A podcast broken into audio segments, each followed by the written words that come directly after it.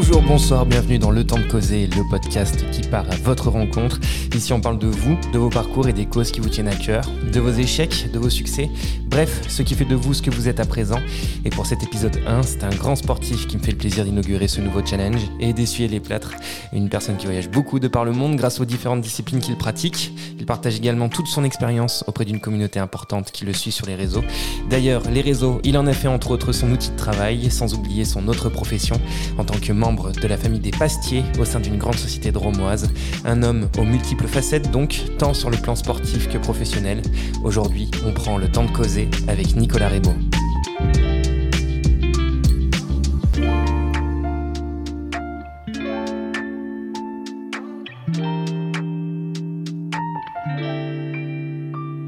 Nicolas, bonjour. Merci de me faire le plaisir d'être mon premier invité pour ce podcast. Bah, salut Greg, ça me fait vraiment plaisir de faire ce premier pilote avec toi, en tout cas. On va le dire tout de suite, euh, on se connaît puisque nous travaillons dans la même société, donc il y a un, un Nicolas Rebaud qui m'est pas inconnu. Euh, mais comme je le dis en intro, et euh, l'intro le laisse deviner, bah, il y a plusieurs Nicolas, et c'est en discutant avec toi euh, autour d'un café, en salle de pause, que j'ai constaté bah, la richesse de ton profil. Euh, et donc on va passer un petit moment ensemble à explorer ton parcours, profiter eh ben, de ton retour d'expérience, voire, bah, j'espère, susciter des vocations. Est-ce que tu es prêt à le faire avec moi? Susciter des vocations, on verra, mais en tout cas, voilà, je suis prêt. Tout d'abord, quelques questions euh, d'ordre général. Comment tu vas aujourd'hui, euh, Nicolas? Bah aujourd'hui ça va, hein. comme tu sais. Bah après je suis bien sportif, j'ai déjà 5 heures de sport dans les dans les pattes. Ouais, euh, tu en as 5 fois plus que moi aujourd'hui, mais j'en ai au moins une, c'est déjà pas mal. Et non, ça va, c'est la forme. D'accord. Et bon, voilà, on est en janvier. Euh, comment se passe ton début d'année 2022 Comment, allez, on fait la, la météo de ce début d'année 2022. Comment, comment elle est ta météo sur ce, sur ce début d'année? Ah, La météo, elle s'est mal terminée puisque du coup, ouais, fin, fin d'année, je me suis, je me suis fracturé justement dans, dans ma pratique du sport. Mais euh, 2022 se se présage en tout cas sur de bon augure puisque j'ai bien récupéré, on a une belle météo et euh, tout se profile, tout s'aligne vraiment parfaitement bien depuis ce début d'année et je suis assez content et, et je suis assez ambitieux en tout cas sur l'année qui va s'écouler. Pourquoi tu as accepté euh, mon invitation? Ça fait bientôt dix ans en fait que je me suis lancé un peu dans l'auto-entrepreneuriat.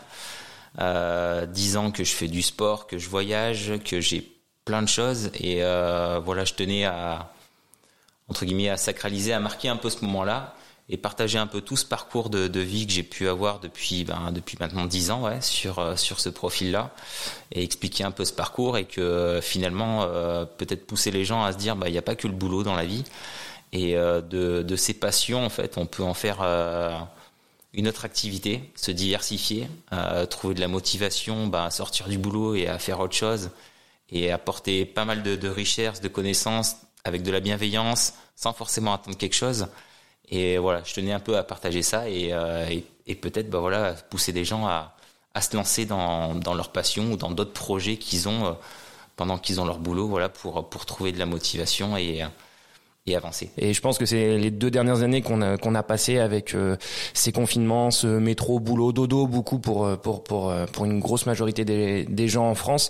Je pense qu'il y a des gens qui se sont dit qu'il y avait peut-être au fond d'eux des choses à faire et si on peut les les aider et en tout cas dire que c'est possible de le faire. Il y a des gens qui l'ont fait avant cette période de Covid et ils le feront après. En tout cas, je l'espère. Et eh ben on va on espère qu'en tout cas il y a des gens qui vont pouvoir en tirer des choses et de la motivation pour pouvoir se lancer dans leurs projets et, et, dans leurs envies. J'ai une j'ai une question que, que j'aimerais garder, euh, une question que j'aimerais poser à chaque fois que j'ai un nouvel invité. Nous, on, on, on l'a déjà cassé, mais comme ça, je la pose. Euh, tutoie, tutoiement ou vouvoiement? Bon, je pense qu'on a répondu. On va, se tutoyer, ce sera, ce sera plus simple. Et la dernière question, je, je pense savoir la réponse. Est-ce que tu es un peu stressé pour ce, pour ce podcast? Non, ça, je suis détendu. Je pense que tu es moins stressé que moi. je pense. Ouais. Il y a une première atout. Hein. Oui, il y a une première atout effectivement. Et euh, en tout cas, je le répète, mais je suis, je suis ravi de le faire, euh, de le faire avec toi. Euh, Nicolas, on va commencer on va un peu décrire ton parcours. On va remonter un peu, un peu dans le temps. Si tu devais te décrire brièvement, comment tu t'y prendrais? Si je devais, en, en trois phrases, qui es-tu? Qui je suis? Ça, c'est une drôle de question. C'est une question même que Souvent, je pense qu'il faut se poser, euh, même à l'heure d'aujourd'hui, tu citais le Covid, euh, où les gens se recherchent. Et je pense que euh, ces personnes-là qui sont en recherche de reconversion, qu'est-ce qu'ils veulent faire En fait, c'est pas la question qu'est-ce qu'ils veulent faire, mais quelle personne ils veulent devenir, qui je suis, qu'est-ce que je veux être dans, dans 5 ans, 10 ans, 15 ans? et se projeter un peu comme ça. C'est une question un peu comment dire introspective ou faire un, un, gros travail sur soi. c'est une question que je me suis posée il y a peu de temps justement en écoutant un peu des podcasts et tout ça. Et, et dans dans une vie ben, qui va durer, on ne sait pas, 80 ans, 90 ans, je pense qu'on a plusieurs vies aussi. Oui. Et on n'est jamais la même personne euh, à 20 ans, à 30 ans, et on, et on va changer.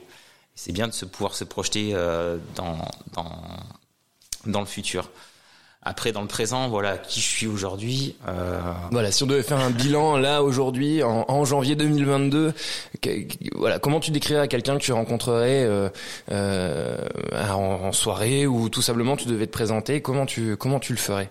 C'est dur qu'il y en ait multi-profil. Ouais, c'est sûr, oui, bien sûr. Bah, peut, être que c'est ça, en fait, la meilleure Mais définition. Euh, c'est bonjour, Nicolas Rebaud, multi-profil. Ouais, si, si, on devait choisir quelques mots, ben, de la bienveillance, euh, quelqu'un qui fait des choses par passion, parce que j'aime faire les choses. Voilà, je porte toujours un, intérêt profond à, bah, aux gens, aux personnes, pouvoir leur apporter euh, mon expérience, euh, un, savoir-faire. Et euh, récemment, on m'a dit que j'étais en plus un profil rêveur. Et euh, c'est un peu un côté, je pense, qui me caractérise. Je suis toujours quelqu'un de très optimiste. Euh, je vais foncer, je vais dire oui à tout. Et euh, voilà, quelqu'un de créatif qui aime bien faire les choses rapidement et avancer. Moi j'ai envie de remonter un peu dans le temps, euh, dans un premier temps, euh, plus particulièrement dans les années 90, retrouver un Nicolas qui a une, une dizaine d'années, on va dire, à, cette période-là. Euh, comment et où se passe ton enfance? Bah j'ai jamais bougé en fait d'où je suis aujourd'hui, puisque je suis un Dromois, un pur souche. D'accord. Voilà, né à Romans-sur-Isère, le village où est né la fameuse raviole. Oui, on aura l'occasion d'en parler aussi un peu plus tard. Et, euh, et voilà, donc j'ai toujours resté, je suis toujours resté dans la Drôme et euh, je pense que euh, ouais, c'est un, c'est un pays qui me correspond bien à un pays.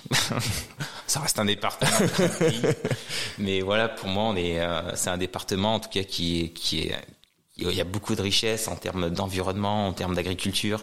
Il y a une culture du bio, de, du terroir. Euh, on a des, des, paysages, des massifs magnifiques entre le Vercors, l'Ardèche, la Drôme des Collines. Il y a beaucoup de choses où on peut puiser. Et voilà, je crois que j'ai oublié la question en fait que tu m'avais posée au début. Euh, non, non, où, où est-ce que tu passes ton enfance? Donc effectivement, c'était voilà, bien. La Drôme. Voilà, au pied du, au pied du Vercors, au, au, bord de l'Isère et pas loin de, de Romans-sur-Isère. Euh, comment il était euh, le petit Nicolas? Alors, euh, je le, je, sans mauvais, sans, sans mauvais jeu de mots, comment, comment tu étais enfant? À quoi tu rêvais déjà quand tu étais petit? T'avais déjà des, des passions? T'avais déjà des, des rêves pour plus tard? Bah déjà, déjà tout petit en fait, j'étais déjà, je baignais déjà beaucoup dans le sport. D'accord. Euh, au long de l'Isère, puisque j'ai démarré par de l'aviron en fait. J'ai fait quasiment 12 ans d'aviron, euh, à naviguer euh, au fil de l'eau. Euh, j'ai eu un cursus aussi un peu plus créatif et musical, puisque j'ai fait en parallèle de l'aviron presque plus de 10 années de conservatoire. D'accord. Des violoncelles. Donc j'ai fait pas mal de choses. Et déjà, euh, déjà multi-profil, déjà. Euh, déjà multi-profil, voilà. Des, à ton tout jeune âge. Hyper enrichissante, ce qui est vraiment. Euh, je suis vraiment content et fier d'avoir pu faire ça. Et puis tous les. Ben, maintenant, je me rends compte euh, l'investissement que ça fait aussi pour être être parent et pouvoir me faire naviguer d'un sport au conservatoire. Mmh. Ouais, bien sûr, bien sûr. à un ouais. moment donné, il a fallu faire un choix. C'était soit la musique, soit le sport. Bon, j'y suis, j'ai pris la porte euh, assez facile du sport, où je me plaisais assez bien. Donc ouais, un enfant euh, sportif, euh, un peu casse-cou, puisque j'allais toujours tête baissée, je freinais jamais. Et, euh, et donc voilà un peu le, le Nicolas que j'étais, un peu à, toujours à naviguer à droite à gauche dans la nature et à bouger. Tu, tu parlais de tes, de tes parents, tu as, tu as des frères et sœurs, Nicolas? J'ai un frère, ouais. D'accord. Plus grand, plus petit? Plus grand, ouais. J'ai toujours un peu suivi sa voie, puisque chaque sport qu'il faisait, en fait, bah, je voulais faire le même sport et être meilleur que lui. Et euh, ça a toujours été un, un, guide et puis un peu un protecteur. Je pense que tous les grands frères sont, sont là pour ça. Et euh, du coup, c'était c'est bien d'avoir un grand frère. Justement, quand, quand, on parle de tes parents, quelle éducation tu as eu de, de leur part? Est-ce que c'était déjà aussi des sportifs, des, des artistes aussi, puisqu'on parlait musique tout à l'heure. Qu'est-ce qui t'ont euh, qu'est-ce qui t'ont inculqué comme valeur ou des choses que tu, tu, tu, que tu utilises maintenant à présent, en tout cas qui t'ont qui t'ont forgé? De sportifs, non, mis à part mon père qui avait une branche rugby, puisque du coup, si tu n'es émeu, si t'as pas fait de rugby dans ta vie, t'es émeusien, t'es pas émeusien, quoi. Donc ouais, avant de faire l'avion, j'ai fait du rugby. Hein. Vu mon profil, on dirait pas, mais ouais, j'ai pris des coups. Hein. émeusien, juste pour, pour, pour les gens qui nous écoutent, du coup, ce sont les habitants de De Émeu, voilà. D'accord. Le, le, village d'Émeu à quelques quelques kilomètres de Romans. D'accord, très bien. Donc euh, émeusien, culture euh, culture rugby. Euh, à Romans aussi, remarque il y a une culture rugby. Remarque en région Auvergne-Rhône-Alpes, on va dire dans, dans notre bassin entre euh, le Bourgoin, Bourgoin-Jallieu, Grenoble, etc. Il y a quand même un, un, bon bassin de rugby. Donc voilà, cette fibre sportive, on va dire ce, ce petit début euh, de fibre sportive par ton père en étant en étant sportif. Exactement, ouais. D'accord. Et après, euh, sur la partie euh, valeurs inculquées, ben, toujours ben, bien faire les choses en tout cas, faire ses devoirs. J'ai euh, beaucoup aussi de, euh, au niveau éducation, a été partagé aussi avec ma, ma famille, au fait côté de ma tante et puis de mes grands-parents, puisque ma tante nous gardait aussi l'été, donc euh, des valeurs un peu tra vraiment traditionnelles et strictes, et, et aussi de mes, mes grands-parents aussi, puisque du coup j'ai fait la majeure partie de mes études universitaires avec mes grands-parents puisque j'ai fait mes, euh, mon cursus universitaire à Grenoble. Donc je faisais euh, la, la, navette entre l'université et mes grands-parents qui sont proches de Grenoble. Voilà, donc j'ai pu partager vraiment toutes ces valeurs familiales. Euh, ancestrales, en tout cas de. Famili fa en tout cas, voilà. les, les, piliers, euh, les piliers familiaux, en tout cas, étaient, étaient mais, présents. Mais de la terre et puis voilà du, du respect de, de chacun, de l'aîné, euh, donc de, de, très belles valeurs. Ouais. D'accord. Et justement, là, tu, tu mentionnais un, parcours d'études supérieures euh, sur Grenoble, en région grenobloise. Du coup, comment, se, décompose un peu ton parcours? Tu as un, bac euh, S, L, ES Enfin. Euh, je sais même plus comment ça s'appelle ce bac. J'ai fait un bac scientifique euh, et après suivi un, sur Chambéry en fait. Euh, et ensuite j'ai navigué, bifurqué sur Grenoble, donc des années chambériennes assez exceptionnelles que j'ai adoré. Et, euh, et, sur Grenoble, voilà, j'étais en université où là j'ai fait une licence euh, plus côté euh, agroalimentaire et euh, génie biologique labo. Donc euh, voilà, j'ai un profil assez aussi atypique puisque ma vocation universitaire, j'ai terminé pas du tout dans des labos. oui, bien sûr. Mais, euh, mais voilà où j'ai terminé. Voilà. D'accord. Euh, donc tu le disais, tu as grandi et tu, tu vis encore dans, dans, dans, cette région de Romoise, non loin, non loin de Romans. Donc on est au pied du, on est au pied du Vercors. Euh, on aura l'occasion de parler un peu de, de la nature tout à l'heure et tu en as déjà, tu en as déjà parlé. Mais la nature aujourd'hui, quelle enfin la, la nature aujourd'hui elle a une place importante euh, on le verra tout à l'heure mais déjà à l'époque quand tu étais petit tu avais déjà un rapport euh, en tout cas un, un, attrait particulier pour la nature pour euh, tu évoluais beaucoup en dehors de la maison tu vadrouillais tu avais beaucoup d'activités à l'extérieur. C'était déjà ancré en toi cette cette nature? Bah je je pense qu'on a la on a la chance en tout cas notre génération je sais pas de quelle génération tu es si dans les années 80 t'es né dans les années 80 on a euh, on...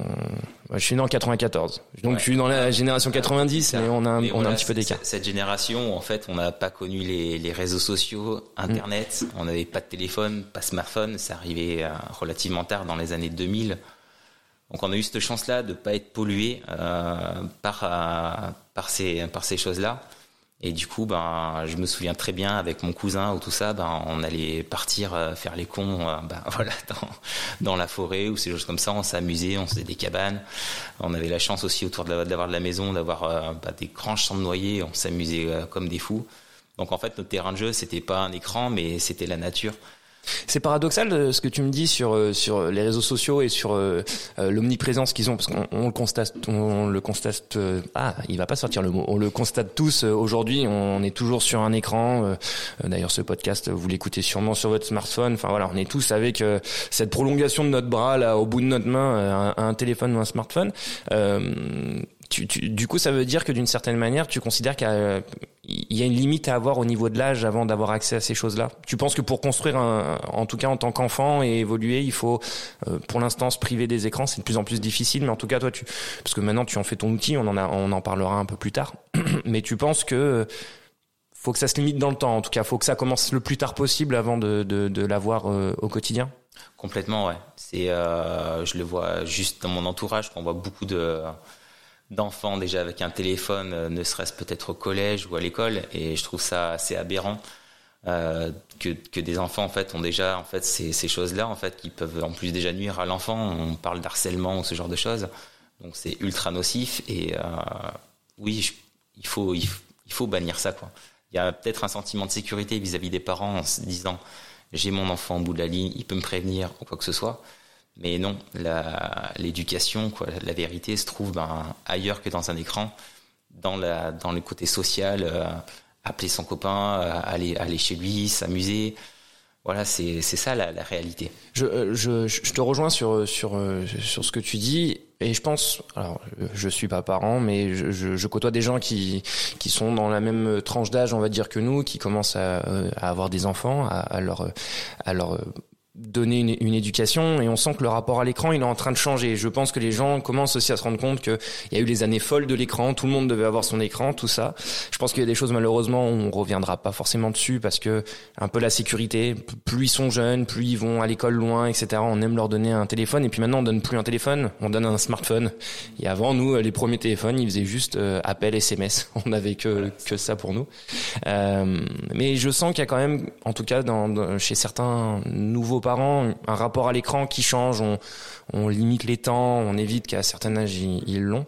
Mais effectivement, ces écrans maintenant, ça fait partie euh, du quotidien de beaucoup de, de l'industrie. On le voit euh, notamment, euh, notamment dans la société dans laquelle on travaille, où effectivement ce, ce rapport aux nouveaux outils et à l'informatique évolue énormément. Mais je te rejoins effectivement sur si on peut repousser l'échéance le plus possible pour que les enfants aient l'occasion de lever un peu le, les yeux au ciel et voir ce qui se passe un peu autour d'eux avant d'avoir leur leurs yeux rivés sur sur un écran. je te rejoins. Euh, Nico, je pense que on en a parlé tout à l'heure, on parle de cette fibre sportive. Et du coup, je pense euh, que si je cherche le mot euh, sport dans le dico, je pense que je vais trouver ton prénom hein, pour l'illustrer, parce que tu en parles fréquemment. Tu le vis surtout au quotidien. Je pense que les auditeurs n'imaginent pas euh, le temps que tu passes à sillonner le Vercors, entre autres, hein, mais aussi plein d'autres spots en France ou, ailleurs. On aura l'occasion d'en parler. Euh, le sport, en tout cas, c'est une part dominante de ta vie. À quel moment euh, le sport, il a pris cette place chez toi? Déjà très tôt. déjà pour oui. Euh, dès, euh, dès que j'ai commencé en fait l'aviron, euh, ça a déjà été une part prépondérante. Je faisais toujours plus que ce qu'on me demandait. On me l'avait toujours dit, mais voilà, c'était un, exutoire, un moment aussi de s'amuser avec le copain. Et on a, j'ai vécu de superbes expériences justement à travers cet aspect ben, amical et puis compétitif après qui a pris le pas de plus en plus euh, vers, euh, vers cet aspect sportif. Après, bah voilà, j'ai démarré par l'aviron et puis je me suis décliné en fait euh, sur d'autres sports de par la contrainte de l'aviron puisque ça exigeait quand même pas mal de temps. Euh, j'ai terminé l'aviron, j'étais encore en senior poids léger, donc j'ai euh, continué en senior pendant deux ans, mais on était dans une région qui était ultra compétitive puisque tous les rameurs quasiment de Rhône-Alpes évoluaient en équipe de France. Donc c'était très compliqué de se faire une place. On tournait quasiment à 11, 12 entraînements par semaine. Donc on était sur du bi-quotidien. Donc mêler euh, les études, après le boulot, les entraînements aviron, pour que le résultat à la fin, donc c'était un sport vraiment assez ingrat. Bi-quotidien les, les entraînements, 11, ouais. 11 à 12 entraînements euh, par, euh, ça, ouais. par semaine, mais enfin alors, euh, tu me dis que tu en as fait 12 ans, donc ça veut dire que jusqu'au début de tes années sup, tes années d'études sup, en tout cas, c'était encore dans ton jusqu'à l'université, ouais. Jusqu'à l'université. Pour te citer un exemple, ben quand j'étais encore euh, au bac, j'étais à Chambéry, donc j'étais en internat, hum. donc sur, sur un sport études, on m'avait, euh, il n'y avait pas le sport études aviron à l'époque, il y avait les voileux, donc la voile, j'étais avec eux. Et j'avais réussi à avoir un créneau justement aviron où on m'autorisait à partir de, de l'internat. Je revenais à 21h le soir. Et je partais m'entraîner en fait au lac du Bourget. Je prenais mon bus et tous les jours je faisais ça. Et j'avais aussi, j'avais pu avoir mon ergomètre à l'internat où je m'entraînais justement dans l'internat.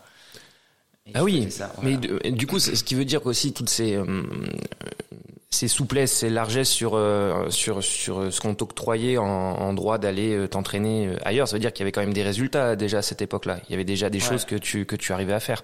Et j'étais, euh, oui, j'ai, bah, au niveau national, évolué quasiment euh, déjà au niveau régional, je marchais puisque je tournais avec l'équipe euh, de la région Rhône-Alpes.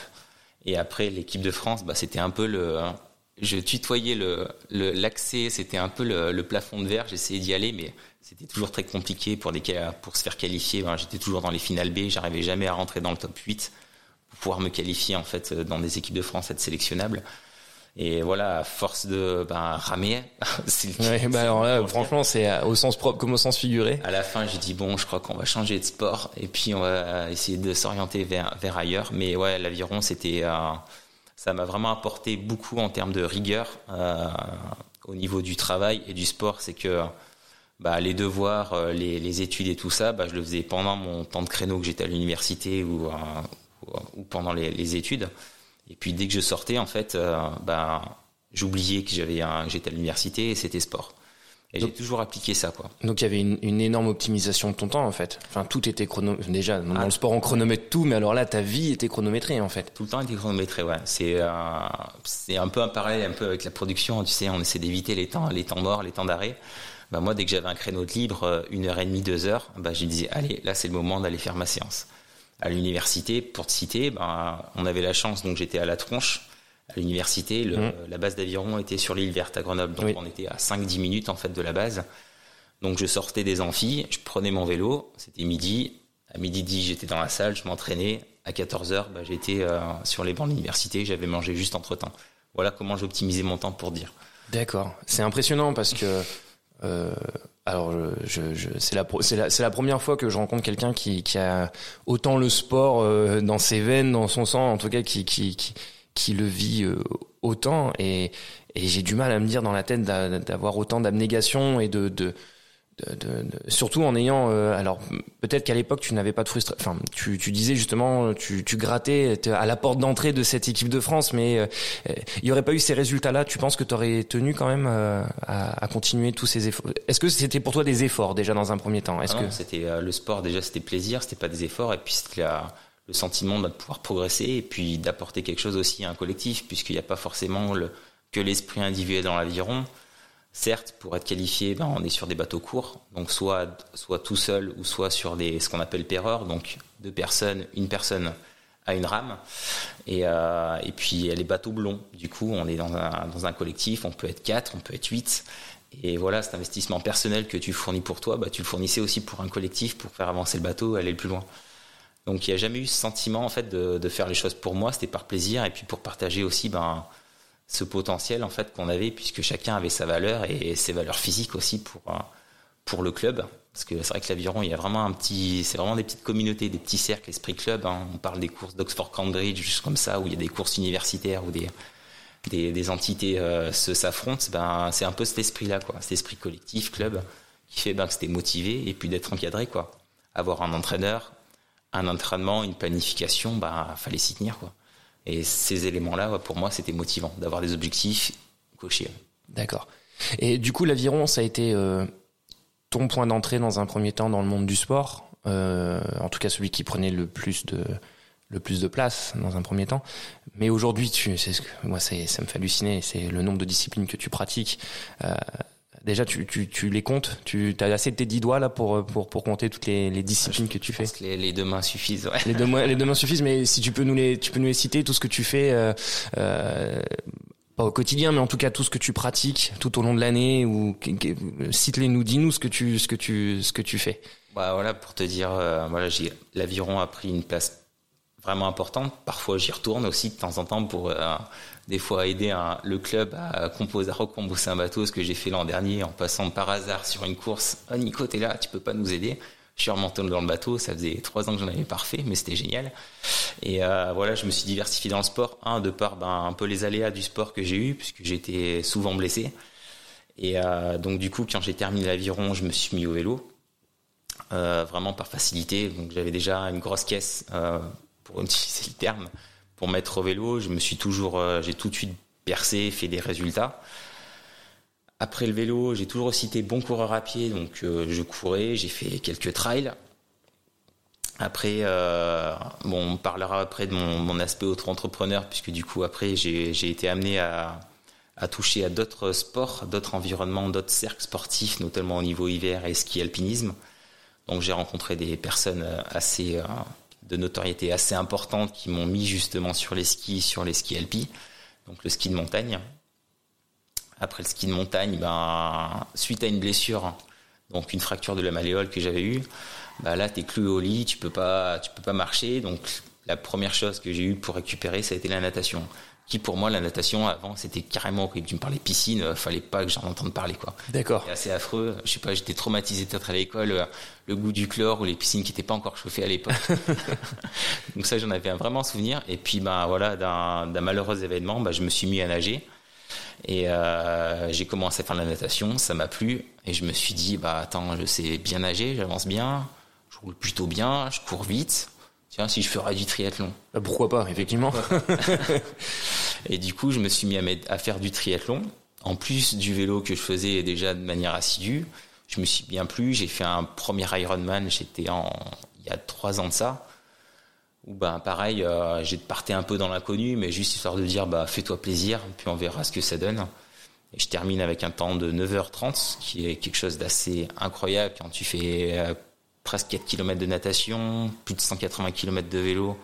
Et derrière, tu dis, bon, t'as un marathon encore à faire. Ça, c'est, ça, c'est, euh, ça, c'est ce que je, te reconnais. Je, moi, je suis partagé entre euh, le mot folie et le mot euh, courage et, respect, parce que quand on annonce ces, temps et ces, ces, ces, distances à parcourir, moi, ça me, ça me, ça me surprend toujours en fait qu'il y ait des gens qui se réunissent autour de ces, ces trois disciplines et sur des distances aussi longues. C'est vraiment, c'est vraiment incroyable, quoi.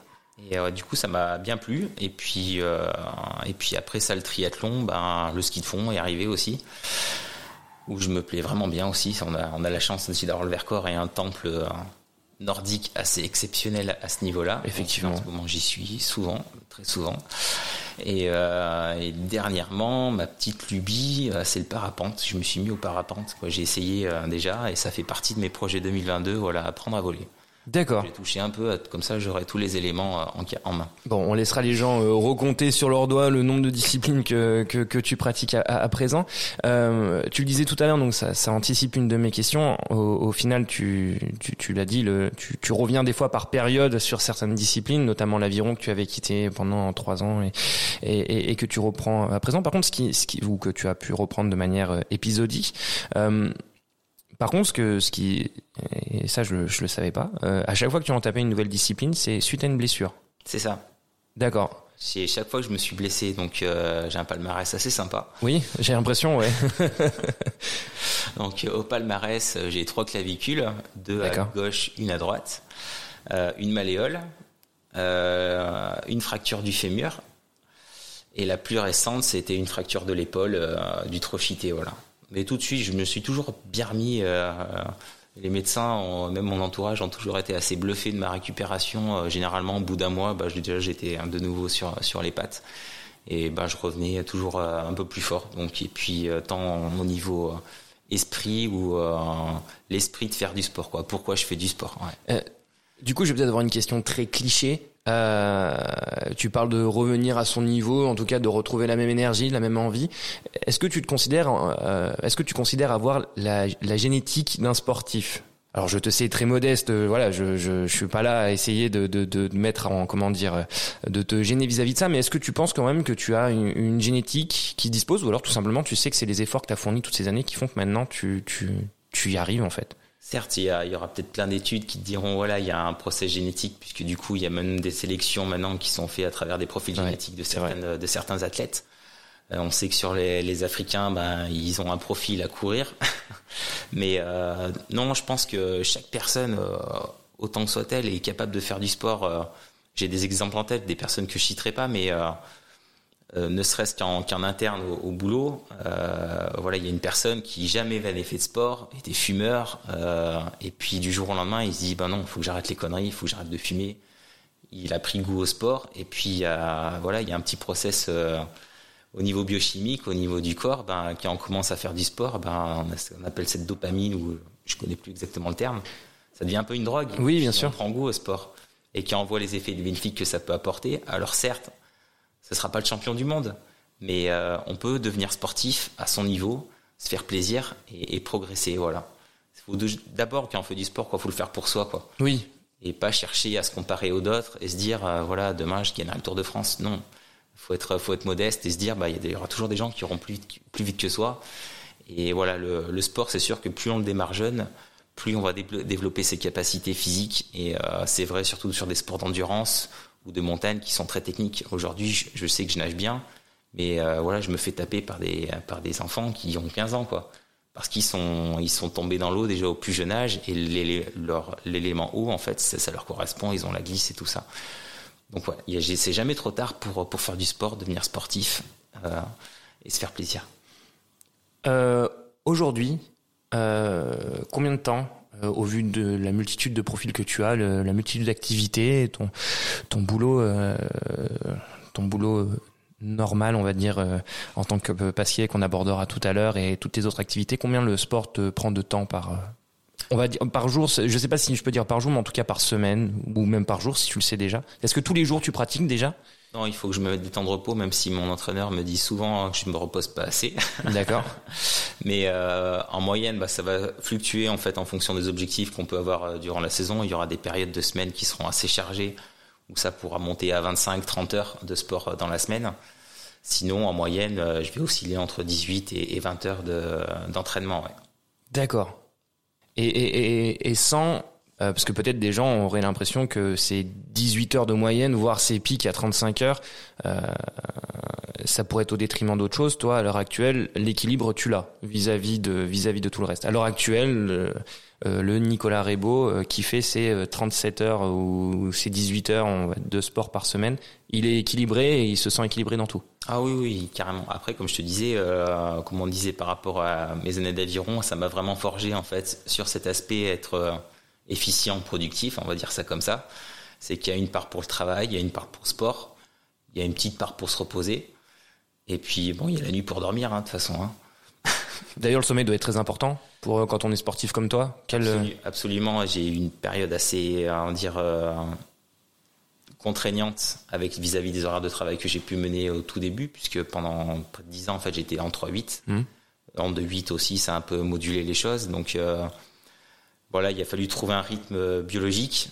Euh, ben, quand tu sais que tu vas bosser la nuit, euh, l'après-midi, du matin, ben voilà, le corps réagit différemment aux entraînements. Donc j'ai, c'était aussi une chance puisque du coup bosser entre 8, ben, ça te permet d'avoir des grandes journées aussi pour s'entraîner. C'est vrai. Mais biologiquement, voilà, il fallait avoir cette rigueur et ça a pris vraiment à me connaître et j'ai fait pas mal de, de process pour justement bien me caler et, et quand même réussir à, avoir des, des preuves de résultats d'autant plus gratifiant ben, quand tu sais que ben, travailler de nuit, euh, t'as pas le même cerveau qui fonctionne de la même manière. Euh, c'est vrai. À, l'issue de ça. Euh, tout à l'heure, tu disais que le sport c'était avant tout pour soi, mais il y a quand même un peu le côté compète et quand même le, le challenge de se mesurer à, à d'autres personnes. tu fais beaucoup de compétitions. Euh, est-ce que tu as un, palmarès? Est-ce que tu as alors en aviron on en a parlé, mais est-ce que depuis dans les autres disciplines que tu as pu faire, est-ce que tu as alors je sais pas si on peut parler de palmarès, mais en tout cas de temps, tu as parlé d'un trade que tu avais fait aussi en un temps euh, euh comment dire respectable en tout cas pour quelqu'un qui commençait la discipline. Voilà, est-ce que tu as un, palmarès ou en tout cas des des, des résultats qui en tout cas pour toi ou qui sont reconnus comme quelque chose qui qui qui, qui vaut le qui vaut le coup? Moi, j'aurais pas des, des, courses que tout le monde pourrait connaître quoi pour euh, pour citer des places, mais euh, j'ai eu des belles années en, dans les années 2014 à 2016 où il y avait un grand événement cycliste euh, qui se créait, qui s'appelait les hautes routes. Donc, pour résumer les hautes routes entre guillemets, tu te prends une semaine donc tu te fais tous les cols euh, les plus hauts et les plus difficiles en fait du Tour de France qui traverse les Alpes pendant une semaine. Donc chaque chaque jour, tu avais une étape de je sais pas 120 140 km avec plus de 3000 4000 de dénivelé. Ce qui est déjà ce qui est déjà fou. Enfin pour pour le sportif lambda, que je suis, c'est déjà c'est déjà beaucoup trop. Donc cette euh, cette fameuse cyclosportive qui était voilà de, de notoriété la plus dure cyclosportive euh, au monde ou d'Europe. Euh, du coup, ça, je l'ai. Il y avait une une autre route Alpes donc qui traversait les Alpes, une autre route Pyrénées. pareil, même principe, tu prends tous les plus grands cols des Pyrénées, tu traverses tous les Pyrénées, et une autre route Dolomites, donc qui se passait en Italie.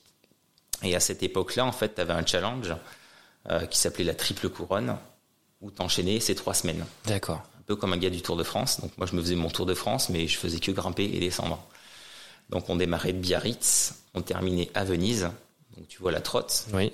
Donc il y avait un peu des énergumènes qui se disaient tiens on va faire ça. On était à peu près une quinzaine à, se lancer dans le challenge. Donc c'est vraiment trois courses séparées. Donc à chaque nouvelle semaine tu avais des nouveaux cyclistes qui avaient le sang frais, qui étaient bien. Ouais, ils venaient que pour celle-ci quoi. Donc que pour euh, celle-ci. Et, euh, et j'ai la fierté en fait d'avoir gagné cette, cette la dernière en fait épreuve qui se faisait euh, cette route euh, cette triple couronne où j'avais gagné le classement général en fait à, l'issue de ces trois semaines. D'accord. Et je gagnais la dernière étape en plus de ça, en partant en échappée en solitaire. D'accord, c'est incroyable. C'est un de mes plus beaux souvenirs euh, sur ces hautes routes là. Et ces, ces victoires, en fait, ça m'a aussi ouvert les portes en fait à d'autres épreuves à l'international, puisque à l'issue de cette épreuve en 2016, j'ai été invité à Taïwan donc vraiment dans le continent asiatique, où tu avais une course qui s'appelait la Taiwan Com Challenge, où tu pars de zéro en altitude au niveau de la mer jusque la plus haute route routière en fait de Taïwan qui se situe à 3300 mètres d'altitude.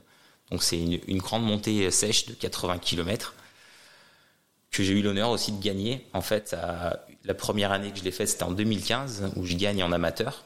Donc j'étais le premier amateur, sachant que les 16 qui étaient devant moi, en fait, c'était des pros, et les 5 qui étaient derrière moi, c'était des pros. Donc j'étais content de faire cette place-là. Bah, c'est sûr. Et l'année suivante, je faisais deuxième amateur, puisqu'il y en avait un, amateur plus fort que moi, euh, et que j'avais, voilà, ça fait partie de mes beaux souvenirs. Euh, en Mongolie aussi, j'ai fait un une fois deuxième, une fois troisième sur une grande course de VTT d'une semaine. En VTT, euh, dans le Yunnan aussi, mon meilleur résultat c'était 7 jours. Pareil, une course d'une semaine de cyclisme sur route. Donc très content aussi. Donc j'ai surtout brillé peut-être plus à l'étranger qu'en France. Mais euh, parce qu'en France, bah voilà, il y a aussi quand même beaucoup de, il y a un niveau assez exceptionnel. Et le fait d'avoir pu voyager justement en Asie, parce que le cyclisme là-haut, c'est là-haut, au pays du soleil levant, c'est quand même un, sport qui est qui émerge en fait. Et euh, c'était super agréable en fait de découvrir ces pays-là et puis aussi l'autre esprit qu'ils ont vis-à-vis du vélo qui est carrément opposé à, notre à notre histoire euh, française. Euh, nos euh, voilà, le, cyclisme c'est quand même quelque chose de très traditionnel en France on, je te, je te l'apprends pas, on vieillit tous, malheureusement, euh, ou, heureusement, je sais pas trop. Ce serait peut-être une question philosophique, mais on est on n'est pas là pour, pour, aborder ça. Mais quoi qu'il en soit, on, vieillit tous. Est-ce que du coup, euh, entre tes jeunes années et jeunes années, entre tes années euh, études supérieures, euh, début de l'aviron et euh, la pratique du sport maintenant, est-ce que tu vis le sport différemment? Est-ce que tu vois déjà des changements dans euh, la manière dont tu vis le sport? Est-ce que, euh, alors tu parlais tout à l'heure, mais c'est plus, on va dire, d'un, euh, peut-être plus dans le, dans le mental que ça peut impacter de voir des plus jeunes qui ont fait, qui sont dans le bassin depuis, depuis limite du berceau, ils sont passés au bassin directement derrière. Forcément, peut-être qu'il y, a un, il y a un petit sentiment dans la tête de se dire bon, voilà, j'ai peut-être fait mon temps ou je sais que j'arriverai plus à ces sommets-là. Mais est-ce que physiquement, il y a déjà des choses où tu te dis bon, ou pas encore? Pour l'instant, ça se ressent pas. Honnêtement, pas encore. Après, il y a un, sur la partie vélo, il y a un niveau qui s'est vraiment relevé. Euh, grâce ou non aux réseaux sociaux, je sais pas. Bon, il y a un gros réseau social qui s'appelle Strava où tout le monde peut se comparer et tout ça. C'est vrai. Donc euh, les Zwift, ce genre de choses. Il y a, il y a les réseaux sociaux ont un côté aussi positif hein, à ce niveau-là, au niveau sportif, ce qu'on appelle le e-sport. Le, et euh, il y a un gros niveau qui s'est fait en tout cas en vélo. Mais malgré tout, voilà, il y a une grosse densité, mais je suis toujours là, je suis toujours présent, même s'il y a voilà, il y a des bons avions de chasse encore euh, qui sont encore présents. Mais euh, mais non, du coup, je vois pas encore la fin et justement, j'essaie plutôt de me de changer. J'ai fait en, vélo, j'ai fait beaucoup de courses. Je pense j'ai quasiment toutes fait toutes les épreuves qui peuvent exister en France au niveau euh, cyclisme pour tous, qu'on appelle les cyclosportifs. Donc j'ai vu beaucoup de choses. Je dirais pas que je m'en suis lassé, mais euh, presque en fait je prends toujours plaisir à aller faire des belles épreuves que j'apprécie de par leur authenticité ou leur côté un peu plus euh, local où on a peut-être 200, 300 personnes où je vais toujours continuer à faire du top 10, top 20, je me fais plaisir. L'aspect voyage, découverte, revoir les copains.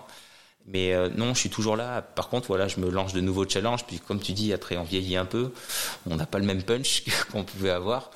On gagne en endurance, on gagne en force. Donc je suis plus maintenant sur des épreuves un plus longue distance et euh, multi-sport, comme tu dis, au niveau triathlon et changer un peu de braquet. Voilà, je pense que c'est bien un peu de changer, puisque aussi ben, des gens qui peuvent me suivre, c'est bien aussi de, de montrer d'autres choses et qu'il n'y a pas que la route. Faut pas rester dans la routine pour, pour un petit parallèle à la route. Mais voilà, là cette année 2022, je change carrément de braquet euh, au niveau de la, de, justement de mes objectifs, puisque la route va prendre un peu un second plan. Je vais plus m'orienter vers euh, sur des triathlons Xterra, ce qu'on appelle donc des triathlons off-road où on fait de la natation, du VTT et du trail.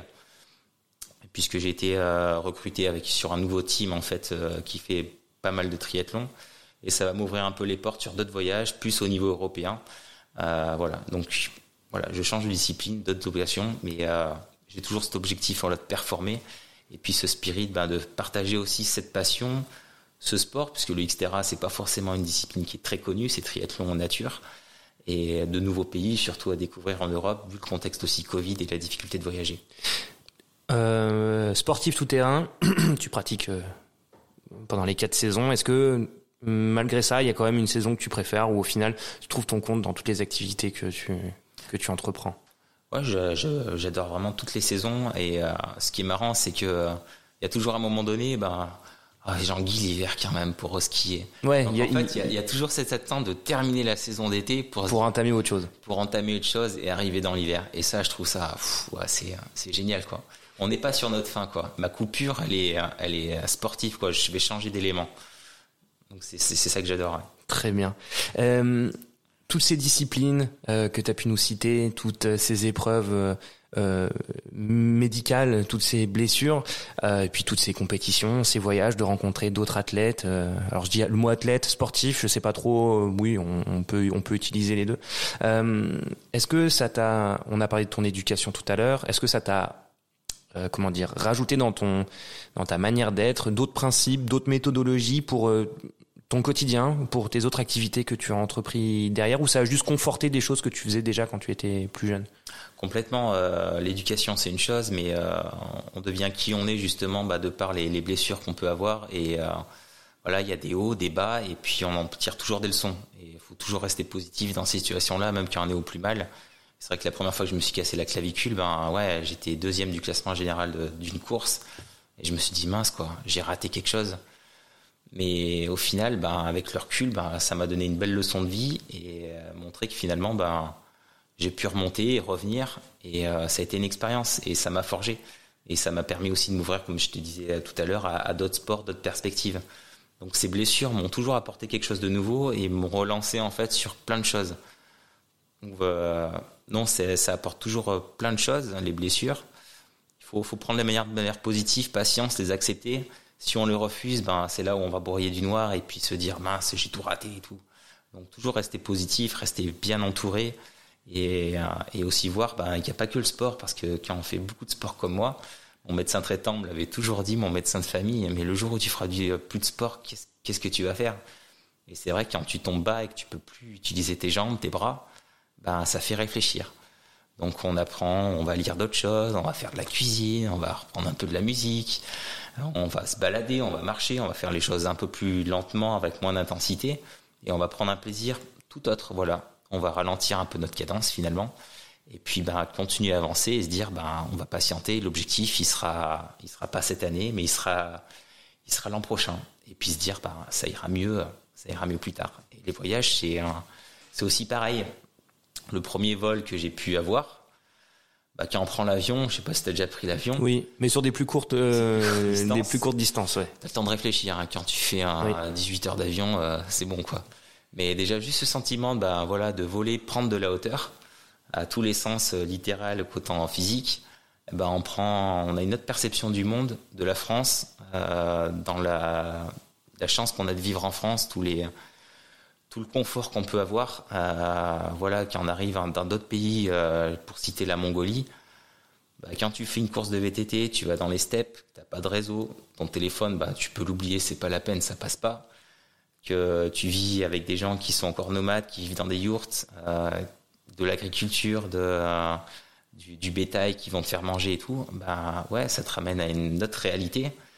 Et quand tu reviens en France, bah tu prends une grosse claque quoi. Et là tu te dis mais pourquoi tu te plains, mon gars? C'est vrai. T'as de l'eau chaude, t'as de la bouffe, t'as as, du, du médical. Et tout ça, en fait, ça te fait grandir et euh, apprécier d'autant plus, en fait, ben, tout ce que t'as au quotidien. Et parfois, ben, ben, je me rappelle de ces voyages-là, tu, tu reprends des photos et tout, quand ça va mal, et tu dis non, t'as de la chance, en fait, d'être là. Ça te permet de relativiser, en fait. Et, et, et, je te rejoins, c'est vrai que ça, on, moi, je l'ai vécu sur euh, sur euh, sur un voyage où je suis parti. Euh, je suis parti six mois en Bulgarie. Ça semble, c'est pas le bout du monde, mais mais même en n'étant pas au bout du monde, on, on, voit des choses, des, des manières de penser, euh, des niveaux de vie qui sont très différents de ce qu'on peut avoir en France. Et quand on revient, alors moi j'étais encore dans mon parcours universitaire et je me dis mais euh, tout coûtait cher pour les études, pour euh, on s'était vraiment consacré à une élite. Alors je dis pas qu'il y a, il y a pas encore un peu ce, ces choses-là en France sur certains types de parcours, mais on a quand même un accès aux études, on a quand même un, système scolaire qui est quand même présent. On peut lui reprocher plein de choses, mais il y a quand même quelque chose qui est présent. Et c'est vrai que sur plein de sujets, le médical notamment, on peut effectivement relativiser énormément les choses quand on quand on est amené à voyager. On on, en parlait tout à l'heure. Euh, tu es tu es né au pied du Vercors d'une certaine manière. la nature, ça a toujours été quelque chose d'essentiel pour toi. Aujourd'hui, ton rapport à la nature, c'est c'est quoi? C'est une, une zone de challenge? C'est encore un lieu de liberté? C'est c'est un, c'est un paysage, c'est une œuvre d'art? Qu'est-ce euh, la nature pour toi aujourd'hui? C'est ton terrain de jeu? Qu'est-ce qui voilà, qu'est-ce qui aujourd'hui en ressort quand quand tu y vas, quand tu la vois? Qu'est-ce qui qu'est-ce qui te marque? Tu les as cités hein, déjà. Hein. Tous. Tu as dit une œuvre d'art, c'est assez sympa oui. Euh, d'ailleurs pour définir ça. Mais euh, ouais, tu as un sentiment des fois, c'est, assez, assez fantastique. Tu vois, il y a à peine une semaine. Bah, comme je te disais, cette année tout s'aligne parfaitement. Hein. J'avais ma semaine de congé, euh, beau temps magnifique, et puis tu es là à skier dans des paysages euh, assez incroyables, à deux pas de, chez toi. C'est, féerique, tu as des arbres givrés de partout, donc euh, tu as cet effort, tu te fais plaisir, mais en fait, tu, contemples la nature et euh, tu te dis, waouh, c'est assez incroyable. Et puis se dire aussi, ben, peut-être que demain, ça, ça sera plus là. Et euh, d'autant plus l'hiver, où j'apprécie d'autant plus faire du ski, c'est que euh, c'est des paysages que peut-être on n'aura pas un si bel hiver encore l'an prochain. Et puis aussi, ben, le Vercors, c'est vraiment, on a vraiment un beau territoire sur le Vercors. Il fait des fois des moins 15, moins 20 degrés sur certains endroits. C'est déjà déjà fou. Et puis tu es là avec la nature, quoi. Tu vois, tu vois des petites traces de pas d'animaux qui sont par là. Et pour l'anecdote, tu vois, la semaine dernière, je skiais, je me suis retrouvé en face de deux cerfs. Ah oui. Qui étaient en face de moi, tout. Ils se sont arrêtés, ils sont partis puisqu'ils ont certainement eu peur. Mais tu te dis, mais waouh, c'est quand même magnifique. Une chance, une chance. Une chance incroyable. Et ça, faut le respecter. Et, du, et justement, tout à l'heure, tu le disais, euh, on ne sait pas de quoi l'avenir euh, l'avenir est fait, euh, notamment sur les périodes hivernales, la, disponibilité en neige, en tout cas les chutes de neige. On, on, nous en parle, on le voit dans notre quotidien, le dérèglement climatique, le réchauffement climatique. Est-ce que toi, tu, dans cet environnement-là que tu as côtoyé pendant toutes ces années, est-ce que tu vois déjà des, des choses qui, qui, qui, qui, qui reviennent plus, qui ont évolué, qui, qui font que il y a un impact? Et tu le vois déjà, toi, dans, dans le Vercors, ou en tout cas dans, dans, les environnements que tu, que tu côtoies? Oui, complètement. Ouais. Dans le Vercors, ben, là, on a la chance d'avoir eu deux gros hivers, euh, deux beaux hivers en tout cas. Mais plus récemment, il y a à peine deux semaines, en fait, on a eu un. C'est, l'un des plus gros dérèglements climatiques qu'on a pu avoir. Anomalie climatique, c'est la canicule qu'on a eue en, en, plein mois de décembre, où on a eu du 15-20 degrés. Alors que ça, il y a deux semaines de ça, on avait pris 1m50 de cumul. Et en l'espace de 2-3 jours, ben, plus rien sur les pistes. Et hop, rebelote, de nouvelles de belles averses qui arrivent. Donc on s'en rend pas forcément compte parce qu'on se dit waouh il y a toute cette neige là et tout ça. Mais euh, ce qu'il faut voir c'est qu'en fait c'est par à coup donc on aura de plus en plus ces, ces choses là en fait. C'est des règlements qui fait qu'on aura de la neige.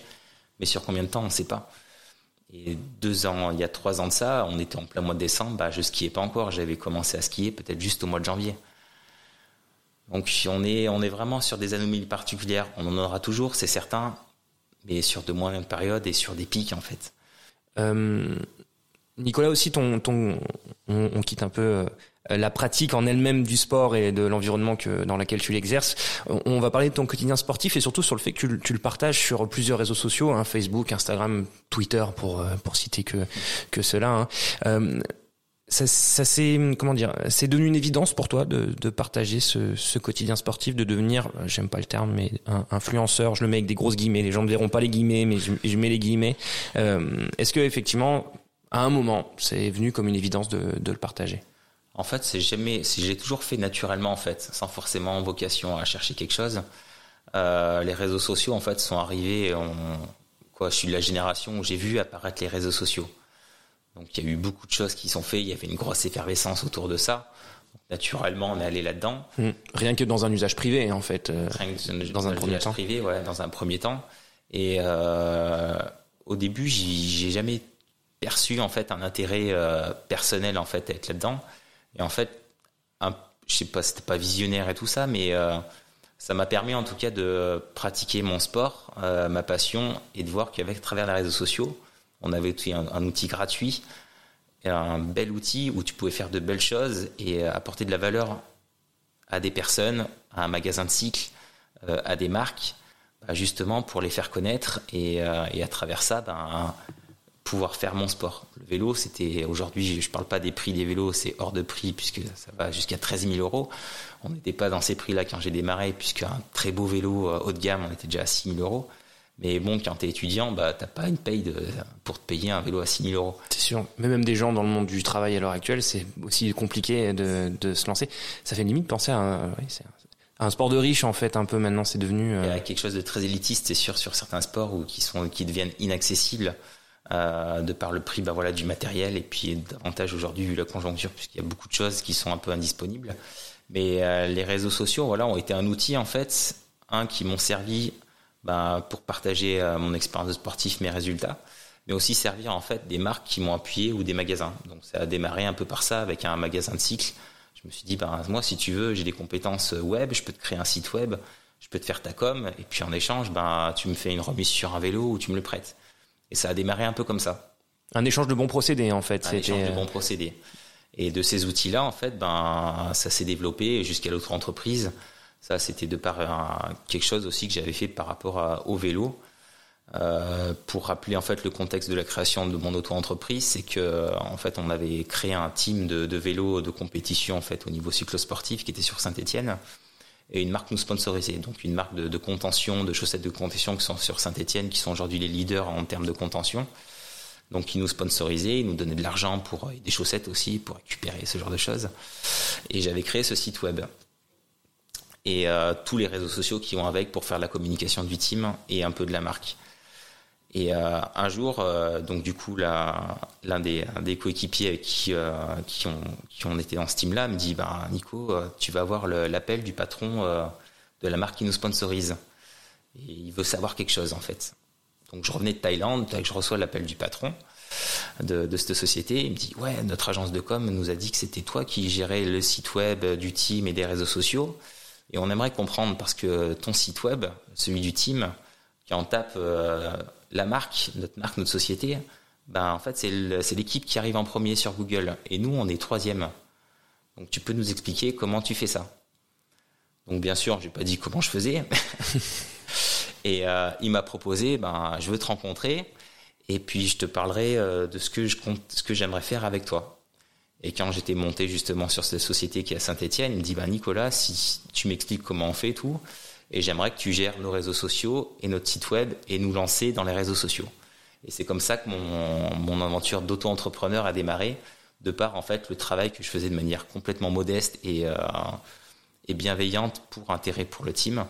Donc j'ai géré une marque, euh, voilà cette marque-là, à se lancer sur les réseaux sociaux, à gérer leur site web. Et c'est ça qui m'a amené en fait sur les réseaux sociaux.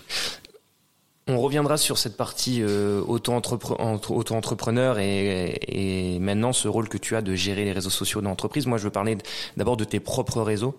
Euh, quelle place ça prend aujourd'hui pour toi? Toi, pas en tant qu'auto-entrepreneur, mais toi en tant que que sportif. Euh, alors, on se suit sur sur Instagram. Tu as 12 000 personnes qui, qui, te suivent sur sur ton compte. Quel est déjà ce rapport avec cette communauté-là? Est-ce que tu arrives à avoir des échanges? Est-ce que vous vous voyez que lors des compétitions euh, et, puis effectivement, quelle place ça prend? Parce que voilà, on, a parlé de cette activité. Euh, bon, on va citer, on va citer l'entreprise. On, on, travaille chez Saint-Jean, donc il y a cette activité-là que, que tu fais. Euh, il y a ces 18 heures, 35 heures de sport, et puis il y a toute cette partie réseaux sociaux. Comment tu, comment ça s'imbrique maintenant? Les réseaux sociaux ont beaucoup euh, changé en fait déjà depuis les débuts de par euh, je vais pas rentrer dans les détails techniques d'algorithmes et tout ça qui fait qu'on est mieux ranké ou pas. Il y a une grosse concurrence faut pas se cacher sur les réseaux sociaux. Tout le monde peut faire des réseaux sociaux il n'y a pas de souci. C'est quelque chose j'ai passé pas mal de temps il y a il y a de ça encore deux deux ans.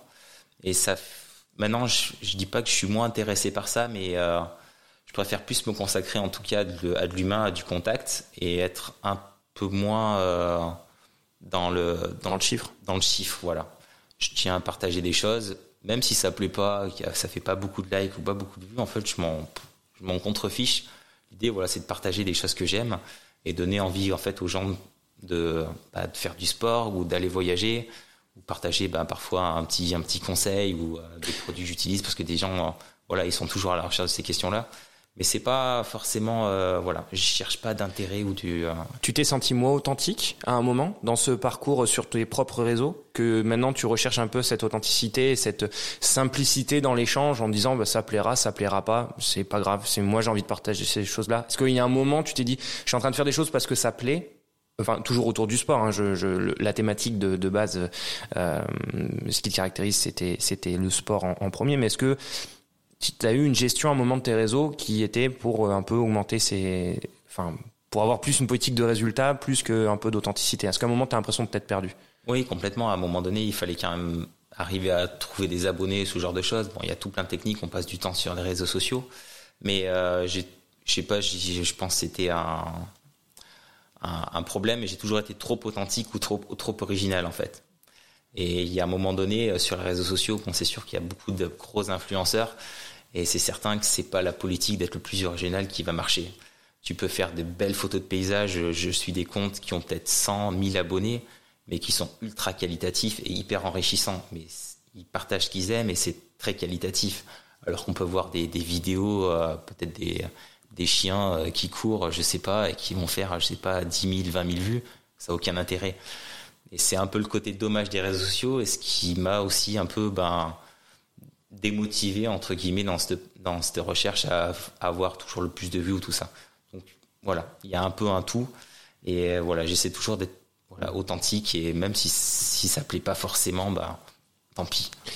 Euh, Est-ce que tu côtoies, tu es amené à côtoyer d'autres euh, influenceurs, euh, d'autres influenceurs, on peut faire la liaison, d'autres influenceurs sportifs Est-ce que ça t'arrive de le faire plutôt pendant des compétitions Est-ce que tu gardes contact en dehors Enfin, comment ça se est-ce que voilà, est-ce que tu arrives à créer aussi plus qu'une communauté avec des gens qui suivent ton compte et également un réseau avec euh, ces gens qui gravitent autour du sport et qui ont également une communauté et qui essayent de les faire vivre? Est-ce que ça t'arrive de d'échanger avec eux? Après influenceur sportif, ouais, j'aime pas trop le terme Moi non influenceur, voilà.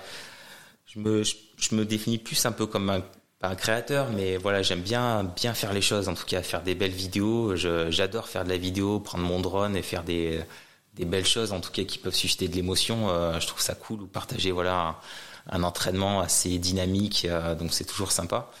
Il euh, n'y a pas tant d'influenceurs que ça. Quoi. Je, bah, vais utiliser le terme, je dirais. Créateur. Créateur ou sportif en tout cas. Mais il n'y en a pas tant que ça en fait. En, en, tout cas de mon profil, qui peuvent gérer un blog et faire toutes ces activités-là à côté. D'accord. Il n'y en a pas énormément. D'accord. Honnêtement, il y en a, il y en a qui existent, hein, mais ils vont toujours faire les choses, en tout cas comme je le fais, de manière très passionnée. Euh, j'ai une, une, bonne connaissance euh, italienne qui est à fond dans les ultras. Voilà, sa vocation, c'est pas d'être sur les réseaux sociaux, c'est pas quelque chose qui kiffe bien, mais en tout cas, voilà, il a de la vue et il fait rêver les gens. Et euh, je pense que c'est ça aussi que les gens attendent, c'est voir d'autres choses et se inspirer à, se lancer de, beaux challenges. Et en tant que créateur, on n'emploie plus le mot influenceur du coup en tant que créateur, est-ce que euh, tu parce qu'on en entend parler souvent dans les médias tout à l'heure on parlait effectivement euh, euh du harcèlement que peuvent avoir certains enfants rien que déjà dans un cercle juste collège enfin voilà vie quotidienne, est-ce que toi tu as déjà eu des côtés néfastes par ces réseaux sociaux? Des critiques euh, pas forcément fondées, de voire de l'injure, je sais pas, je, prends les cas les plus les plus extrêmes. Est-ce que ça t'est déjà arrivé ou pour l'instant tu en as été euh, préservé? J'ai jamais eu de, soucis à ce niveau-là. Je, je, touche du bois, mais euh, je pars du principe que dès l'instant que t'es pas offensant vis-à-vis des gens, tu restes toujours positif ou t'es pas là à commenter de manière négative, mais plutôt être dans la construction. Voilà, le, le bien attire le bien et c'est s'il y a certaines personnes voilà qui qui plaisent pas, c'est qu'à un moment donné, ben, peut-être qu'ils ont fait un faux pas ou qu'ils prennent parti sur des positions euh, peut-être politiques ou religieuses, je sais pas, et du coup ça peut déplaire. Et euh, à partir de ce moment-là, c'est sûr qu'on risque de se faire griller. Donc voilà, toujours rester en retrait, pas se positionner et euh, être positif. Et je pense qu'il y aura pas de problème. Et ça fera la ça fera la passerelle avec ton activité d'auto-entrepreneur.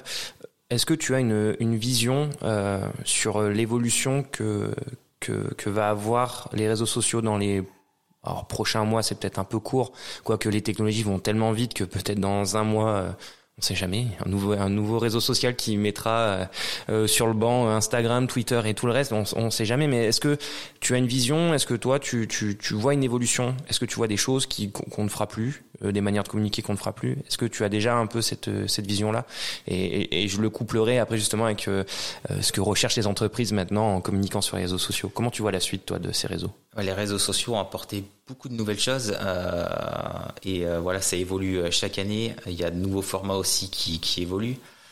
Les tout débuts des réseaux sociaux, bah, c'était quoi? C'était YouTube, Facebook, euh, après Instagram qui arrivait, mais Facebook, bim, a mis le grappin dessus. Twitter, donc il y a ces gros qui restent. Ça a évolué. Ça a évolué dans un sens où ben c'était, comme je te disais au départ, des réseaux sociaux gratuits. Quand Facebook est arrivé, il n'y avait pas de pub. Donc voilà, il y a eu de la pub qui est arrivée, ils ont changé leur algorithme ben, pour pousser justement les entreprises à payer. Il y a ce qu'on appelle le marketing digital qui est mm. arrivé, le marketing d'influence, tous ces métiers qui se sont créés. Donc ça a, apporté, ça a apporté quand même pas mal de choses au niveau économique, dynamique, changement de stratégie au niveau, au niveau des politiques marketing. C'est encore tout récent, ça évolue toujours, des nouveaux formats qui arrivent. Parlant du podcast, je pense que l'audio, ça fait partie des, des choses qui, en tout cas, les prochaines années, bah, ça va prendre une place vraiment importante. Euh, il y a d'autres supports un peu comme Twitch, euh, vrai. qui est vraiment aussi pour moi quelque chose d'assez impressionnant puisque on est vraiment sur des chaînes TV où il y a des programmations. Euh, on peut voir une personne jouer à des jeux vidéo peut-être pendant 7 heures, mais ça se diversifie avec des trucs de cuisine. Euh, donc il y a plein de réseaux sociaux à exploiter comme ça. Et plus récemment, ben, Facebook qui a changé de nom puisque maintenant ils ont beaucoup de, de mmh. sociétés occultes Meta. sur l'univers virtuel. La fameuse Meta, la fameuse métaverse, qui est quelque chose d'assez effrayant parce que du coup, ben, on se dit demain, euh, bah, tu vas pouvoir faire tes courses euh, dans la métaverse en te baladant avec ton caisse virtuelle, euh, acheter, tes, acheter des fringues. Il y a beaucoup de marques qui ont déjà commencé à investir dans cet univers virtuel qui est en train de se construire. Donc on est on est déjà là, quoi. Et tout ce qui va avec euh, cette crypto-monnaie, ces monnaies virtuelles, où ben voilà, on le, le, futur du marketing, en fait, il va se passer dans, dans un univers virtuel. Donc, on aura un marché physique, un marché, un écosystème aussi euh, commercial euh, sur des boutiques en ligne, et un, écosystème virtuel où tu pourras, tu pourras acheter, vendre des choses, quoi, dans un univers virtuel. Et ça, c'est assez bluffant, puisque on y est déjà hein, dans des jeux vidéo. Ben Aujourd'hui, il fallait que tu te battes pour euh, avoir un upgrade et gagner euh, une nouvelle tenue de combat ou je sais pas. Aujourd'hui, tu es là, bah, tu peux. C'est la carte bleue qu'il faut sortir. C'est là tu sors ta carte bleue, et puis voilà, tu as, ce nouveau skill qui est pour toi, quoi. Et ça fonctionne comme ça aujourd'hui. Donc, ce qui est assez fou, quoi. Aujourd'hui, quel est le regard des entreprises que tu es amené à, à, avec lesquels tu es amené à travailler. Quelle est leur image à l'heure actuelle des réseaux sociaux? Est-ce qu'ils prennent aussi déjà en compte euh, cette évolution-là? Ou est-ce qu'on a un temps de retard, euh, un temps de retard sur les réseaux sociaux, sur euh, sur le net? Je pense qu'en notamment en France, il y a déjà un, vrai fossé, en tout cas un retard déjà générationnel, puisque aujourd'hui nos patrons, ben c'est pas une génération réseaux sociaux qui n'ont pas forcément cette vocation. Euh, et il y a clairement un retard. Quand je te parle de métaverse, déjà d'univers virtuel et de monnaie virtuelle, je pense que voilà, à notre à notre échelle où on mm. travaille, on n'est peut-être pas dans cette optique déjà. On va vendre des pâtes euh, dans un univers virtuel. Mais qui sait demain quoi? Il y aura des choses qui se feront, qui se feront là-dedans. Donc oui, il y a vraiment un retard. Je pense qu'il y a une prise de conscience réelle des entreprises. Ça demande beaucoup d'investissement, euh, de nouvelles compétences aussi. Et il y a aussi ben, à ce côté, ben, tout le monde n'est pas encore de cette génération à avoir une paire de lunettes virtuelles. Mais euh, il y a un réel besoin, il y a un changement aussi de stratégie, puisque aujourd'hui, ben, on pouvait prendre beaucoup de personnes euh, en tant qu'influenceurs et tout ça. Il y a, les influenceurs font payer aussi leur, image et leur, leur, communication.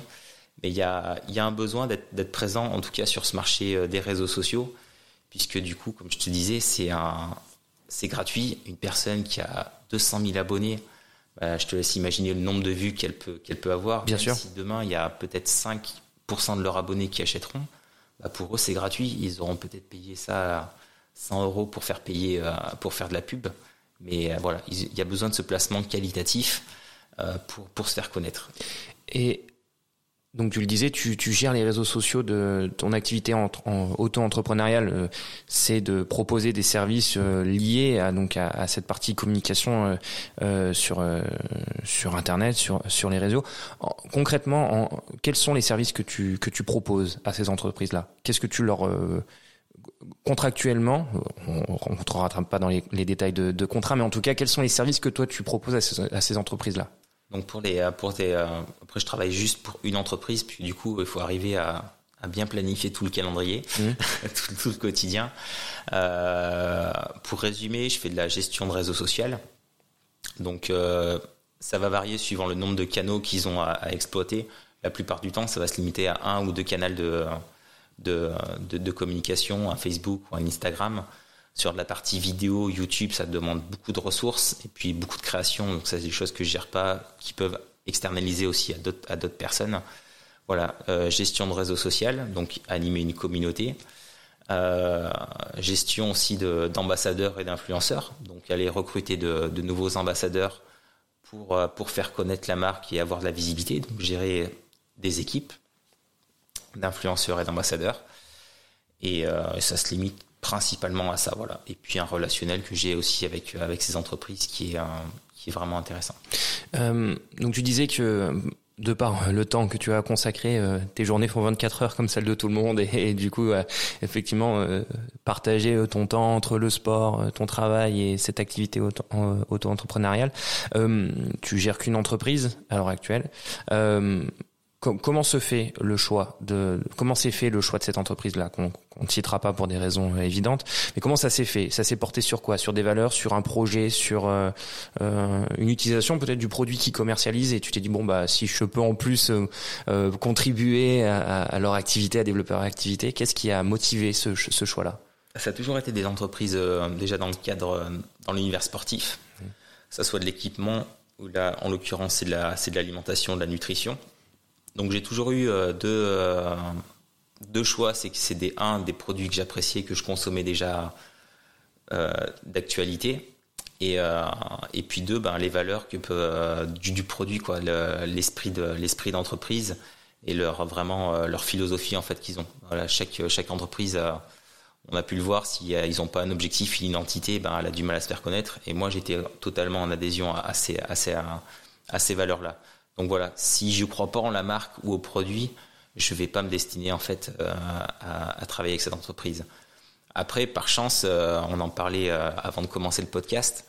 Ce, ce profil auto-entrepreneur, en fait, c'est quelque chose. Je suis toujours resté modeste et assez dans l'ombre. J'ai jamais fait de la com dessus sur mes réseaux sociaux, mm. disant que j'étais entrepreneur ou vanter ce que je, ce que je pouvais faire. C'est toujours venu en fait du bouche à oreille et du relationnel, comme je te disais. Et ça a toujours bien marché.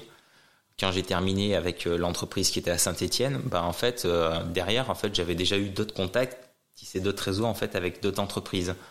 Donc j'avais juste à les contacter. Euh, ils me disaient bah ok feu on y va. Ça duré un, deux, trois ans. Et puis après soit de mon propre chef, je partais, ou si voilà le boulot était fait, et qu'ils voulaient voir autre chose, et eh ben feu. C'est bien aussi d'avoir un peu du sang neuf et une nouvelle stratégie avec d'autres personnes. Et ça s'est toujours fait un peu comme ça. Et la dernière marque avec qui je travaille, euh, en fait, c'est elle qui est venue me chercher puisque j'avais travaillé en fait pour euh, pour cette marque qui était distribuée avec le distributeur en France. Je m'étais arrêté euh, un an puisque en fait, voilà, j'étais aussi fatigué pendant neuf ans d'avoir fait que ça et pas penser à moi aussi, puis prendre aussi un peu du temps pour ça, ça fait du bien. Donc pendant un an, j'ai fait un break. Et il y a de ça deux ans, bah, la société mère, donc qui est basée au Portugal, m'a contacté. Il dit bah, Nico, on aimerait retravailler avec toi. Est-ce que tu es ok? Et c'est reparti comme ça. D'accord. Et, et, du coup, euh, tout à l'heure, tu parlais d'effectivement euh, l'historique de, ce lancement dans l'auto-entrepreneuriat et, des services que tu as mis à disposition de certaines entreprises. Euh, comme ça s'est fait, on va dire, de manière circonstanciel. C'est euh, ce que tu avais fourni pour euh, communiquer sur ta sur votre passion du, du, du cycle et de, de, de, de cette team là. Il n'y a pas eu véritablement de difficulté à te lancer. C'est tu le faisais pour toi, pourquoi pas le faire pour quelqu'un d'autre? Si je crois en ses valeurs, bah du coup je peux me lancer dans ce projet là.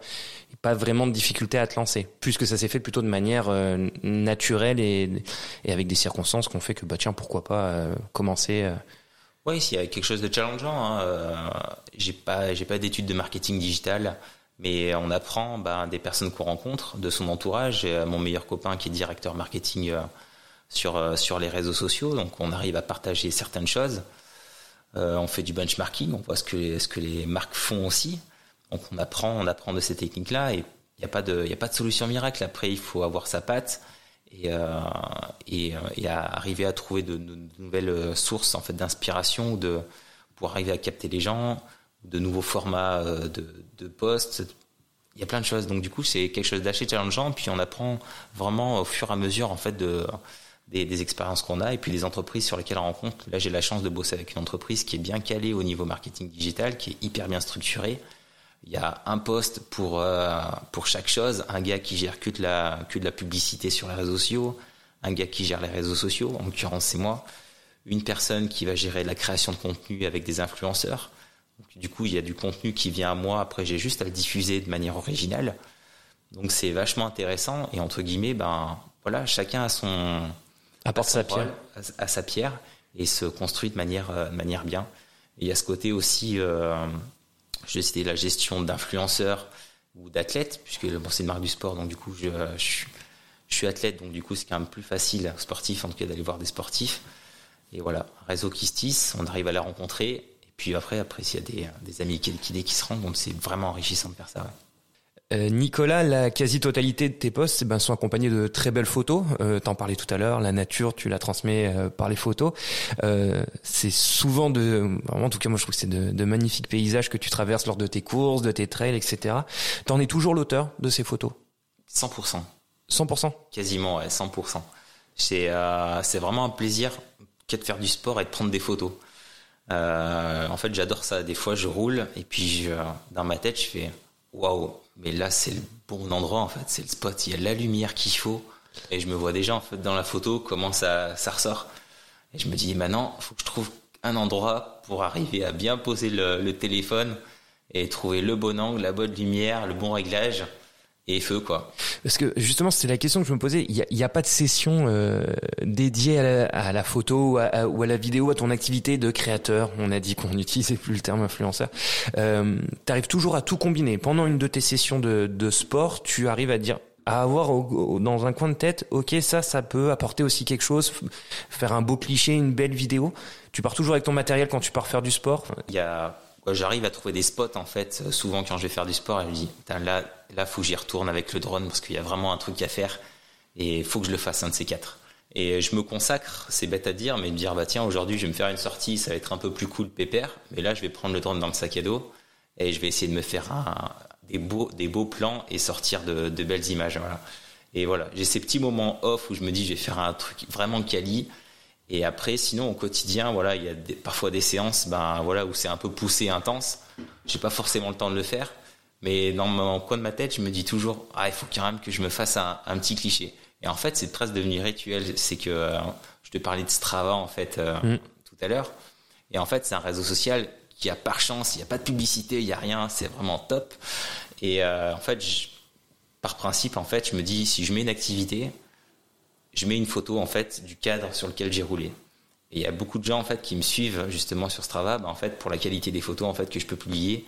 Et voilà, c'est souvent que ça m'arrive. J'ai une question mais euh, t'as toujours un photographe avec toi? Bah, Moi, c'est le, c'est l'image que quand quand j'ai travaillé un peu euh, le sujet Nicolas Rebaud, j'ai regardé tes réseaux, j'ai regardé les photos, les vidéos. Et alors les vidéos, on te on te voit dessus, donc euh, on, on voit que tu es en train de, de tenir ton, ton ton téléphone ou en tout cas ou une GoPro, je sais pas avec avec quel matériel tu tu filmes. Mais pour les photos, on te on te voit en action. Donc du coup, c'était qu'il y avait bon c'était externalisé en fait. Du coup, tu es obligé de poser ton appareil pour prendre cette photo-là. Et donc, voilà, c'est vrai que c'était une question que je me posais en disant est-ce qu'il fait des sessions dédiées à ça? Est-ce qu'il arrive euh, quand il est dans son activité à se dire tiens, je vais pouvoir faire un, cliché. Euh, Qu'est-ce que tu cherches à transmettre à travers la photo? Un, paysage, une émotion, une couleur, quoi. C'est euh, c'est vraiment vraiment l'instant présent en fait que je cherche à capturer ou un peu un synonyme à l'effort que je vais être en train de produire ou à montrer bah, en fait le cadre sur lequel on vit en fait bah, parfois lever la tête du guidon quoi. Et euh, prenez le temps en fait de juste de vous arrêter et puis prenez euh, prenez une photo quoi. Arrêtez-vous. En fait on n'est pas besoin d'être toujours à 200 à l'heure quoi. Et des fois juste ça en fait c'est un pur bonheur de prendre son vélo et se dire bah tu vas t'arrêter à un moment donné tu vas réduire ton effort. Voilà. De vivre l'instant présent en fait et de partager euh, prenez le temps voilà. Le col bah aujourd'hui tu n'auras pas le com aujourd'hui tant pis. Tu peux t'arrêter et prendre un peu des photos à droite à gauche il y a tellement des environnements assez incroyables, puis je m'en lasse jamais, quoi. C'est que je peux faire euh, des fois toujours le même circuit, mais ça change toujours. Il y a toujours de nouvelles couleurs, de nouvelles incidences de lumière, même quand il fait sombre ou quand il va pleuvoir, il y a toujours de quoi, de quoi faire. Donc vraiment, voilà, partager un peu ce moment-là, ces ambiances, et puis voilà, donner un peu envie aux gens bah, d'aller d'aller venir dans le Vercors ou ou dans d'autres pays, ouais. Donc j'apprécie vraiment ce côté-là. Est-ce que tu as la chance de, de faire un cliché et il te satisfait? Est-ce que tu en as plusieurs? Qu'est-ce qui va orienter ton, ton choix de publication parmi la multitude de photos que tu vas peut-être prendre à un moment? Comment ça se, comment ça se passe cette ce, ce, choix du cliché de cette photo-là, ça y est, c'est celle-ci que je veux publier parce qu'elle va vraiment représenter l'instant, euh, l'instant que, que, que, je viens de vivre. C'est parfois en fait je mets euh, des fois je vais prendre la photo peut-être 10 minutes avant la fin de la sortie parce qu'en fait je n'avais pas trouvé forcément l'inspiration de long D'accord. J'essaie aussi un peu de changer de, de cadre et, euh, et, aussi un peu entre guillemets de, de, de, style sur la photo parce qu'après ça restera un peu un peu monotone. C'est bien c'est bien de pouvoir changer. Mais en fait vraiment ça vient ça vient au feeling en fait. D'accord. Si elle te plaît, tu. Si elle me plaît, si elle te plaît, elle... si elle me plaît pas, euh, bah, peut-être je vais piocher dans une autre photo euh, que je vais publier la veille, qui va ressembler à peu près. Mais en tout cas, ouais, j'ai je mets toujours un point d'honneur à publier quelque chose du, du quotidien, voilà, quelque chose d'authentique. Euh, mais j'ai pas forcément quand je pars une idée en tête. D'accord. Après j'ai des spots, je sais qui sont bien avec un éclairage, avec un beau truc, une saison, qui valent vraiment le coup. Et euh, j'aime bien. Mais sinon, euh, tu me disais, voilà, si des fois je fais des sessions un peu photo, c'est vrai que depuis plusieurs années, en fait, euh, je dis pas que je travaille, puisque c'est un, un, copain maintenant, avec un photographe professionnel. Et de temps à autre, ben, allô David, ben, on va se faire une session photo. Et puis, en fait, on, on se régale, quoi, sur le côté créatif. Euh, lui, ça lui sert ben, pour sa base, sa base de données, sa base d'images. Et puis, moi, en fait, il me les laisse pour mes réseaux sociaux. Et puis, pour les marques, en tout cas, qui vont me sponsoriser. Du coup, ça leur fait des clichés vraiment qualitatifs. En plus des photos, tu réalises des, des vidéos sur tes courses, des balades, entre autres. Euh, comment tu en arrives à la vidéo? Comment ça, ça y est, les photos, c'est ça, ça fige un instant. Maintenant, faut que on les enchaîne pour que ça fasse une vidéo et qu'on partage partage plus de choses C'est c'est ça qui a, qui a nourri l'envie d'aller vers la vidéo ou c'est tout autre chose? Ouais, puisque toujours ce côté challengeant et puis curieux en fait de, de trouver de, ben, de nouveaux skills et puis de, de progresser en fait sur le montage vidéo euh, et puis voir que ben c'est un format aussi qui marche euh, bien. C'est euh, je te parlais de l'évolution des réseaux sociaux, des algorithmes. Voilà, une vidéo en fait aujourd'hui va avoir plus tendance à être mieux rankée, mieux vue qu'une publication, qu'une photo aujourd'hui sur Instagram de par la concurrence qu'il y a sur les réseaux sociaux. Il y a TikTok, euh, il y a Instagram. Bah, Instagram s'est mis, bah, allez, cette année, ils vont booster les créateurs, les créateurs de contenu vidéo et booster voilà ce format-là. Donc c'est aussi venu d'une tendance à rester visible et puis ce côté voilà passion en fait à créer des choses et faire de, belles choses. J'ai eu la chance de rencontrer euh, notamment lors d'un voyage en Polynésie à Tahiti d'avoir deux gros créateurs de contenu euh, sur YouTube, Julien Fabreau et puis Charles Chilé, et qui m'ont dit bah Nico, euh, tu fais des belles choses, mais ta GoPro ça suffit pas quoi. Il faut que tu passes à du autre matériel. Et de là est venu bah, le drone, un, bel appareil photo. Et voilà. Et de, ça, en fait, ben ouais, ça vaut le coup. Du coup, c'est plus qualitatif, il y a un meilleur son, il y a de meilleures vues. Bah ouais, du coup, ça me plaît. Tu avais un autre public arrivé avec la vidéo? Est-ce que ça a changé les gens qui te suivaient? Est-ce que ou, ou, pas spécialement les gens qui te suivaient déjà pour tes photos euh, euh l'ont pris comme un plus? Est-ce que ça a été un canal, euh, une autre voie d'entrée pour une autre, un autre public? Oui, je pense complètement. Ouais, ça intéressera toujours plus de gens et puis se disant ah ouais il sait faire ça puis il fait des choses bien, putain, puis il a du talent quoi. Donc c'est c'est certain. En tout cas, ça permet de, se développer sur d'autres canaux de diffusion comme YouTube puis d'autres formats euh, comme, euh, comme Instagram. Et c'est aussi des compétences en plus que je peux apporter aussi à des entreprises. Voilà, on a été très succinct sur les prestations que je peux faire, mais voilà, la, création de contenu vidéo, bah, c'est des choses que j'ai pu apporter en plus de ce que je fais bah, pour des événementiels sur lesquels je vais participer, en faisant bah, du montage, de la production, récupérer des plans à droite à gauche des organisateurs et leur faire des, des clips promotionnels en fait pour leur événement. Quel est ton rapport à l'image et et je dirais même plus particulièrement à, ton image. Tu parles à des gens, en tout cas à travers une caméra, à travers, un objectif. Est-ce que ça a été facile de, de, de se mettre en avant, euh, aussi de poser une voix aussi sur une photo qu'on pouvait voir euh, avant? Euh, toi, tu as fait ce pas-là, d'aller vers l'image et de, d'être toi et pas juste une voix euh, derrière un spot ou des, photos qui, circulent. Ça a été difficile pour toi ou pas? Avant de, de parler, en tout cas face caméra, j'ai mis vraiment un moment. Euh, de nature, je suis quelqu'un de très introverti, très timide. il y a du groupe, du public. Je suis pas quelqu'un qui va qui va s'imposer comme le leader et tout ça. Voilà, j'aime bien être dans des dans des petits groupes de trois personnes. Dès qu'il y en a un peu plus, ben je me mets naturellement en fait en retrait. Euh, donc les réseaux sociaux, parler en fait sur des réseaux sociaux, c'est pas forcément le chiffre euh, me disant euh, il y a 1000, 2000, après tant d'abonnés, ça j'y regarde même pas le, nombre de personnes qui peuvent me voir. Mais j'ai mis un moment et pourquoi je m'y suis mis en fait? Je me suis dit, bah en fait pour être authentique, faut pas rester derrière une photo en fait. Les gens ils ont bien bah, besoin d'entendre ta voix, qui tu es et voilà partager, partager des choses. C'est bien de mettre une voix, une image, euh, un, vocable, une orthographe. Comment je trouve ça, je trouve, je trouve ça bien, bien plus sympa en tout cas de partager ça. Et au moins ça, ça coupe du, cliché un peu. Euh, voilà, les influenceurs, pas, c'est pas authentique, c'est tout surfait. Non, moi je suis pas du tout dans, cet esprit-là. Et c'était vraiment cette volonté en tout cas de, de partager les choses. Il n'y a pas de gêne.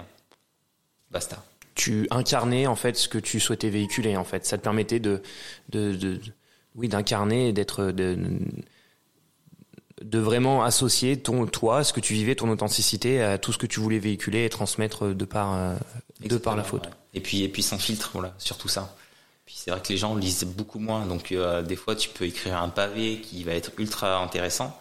Euh, il y en a peut-être sur 1000 il y en a peut-être 10 qui vont le lire. Puis c'est vrai que les, les, les réseaux alors moi j'ai l'impression qu'on a pris vraiment un tournant Instagram, TikTok. Alors TikTok, moi je suis moins, je, je, je, suis moins accro, mais Instagram effectivement, moi je suis un gros consommateur d'Instagram. Effectivement, les, des posts avec des énormes pavés sous sous l'image, effectivement, euh, c'est ça faut prendre le temps. Et on est dans une, on, est dans voilà on est dans un côté immédiat de regarder de trouver ah ça c'est bien et ça passe ça passe très vite.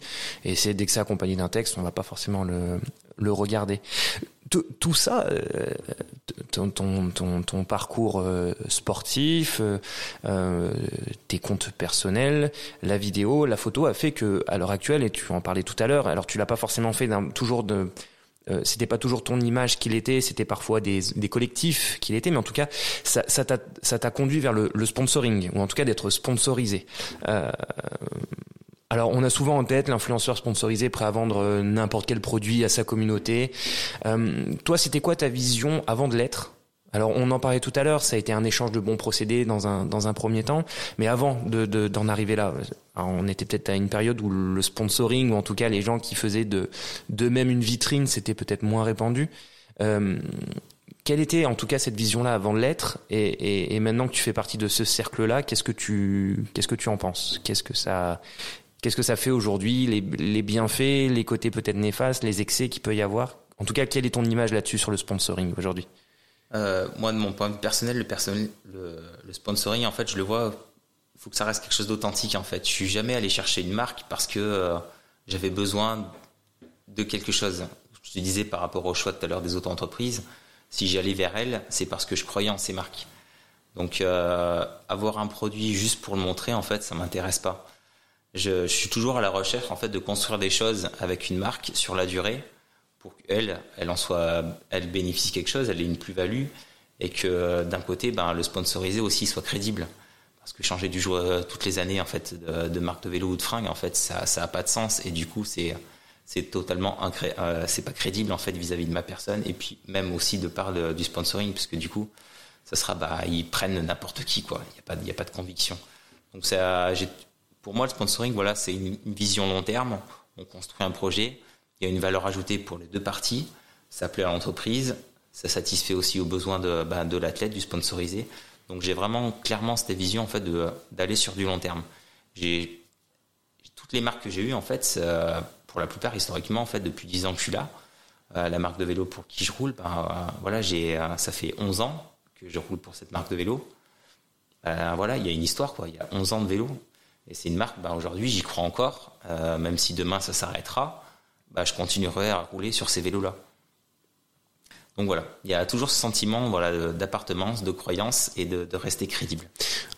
Et puis le sentiment, vraiment l'attachement humain. Quoi. Il y a des personnes, euh, bah, je suis devenu très copain, j'ai voyagé avec eux et ça se passe, ça se passe toujours très bien. Donc toi, tu vis ce, sponsoring par euh, un attachement aux valeurs et à l'authenticité et en tout cas au, fait de,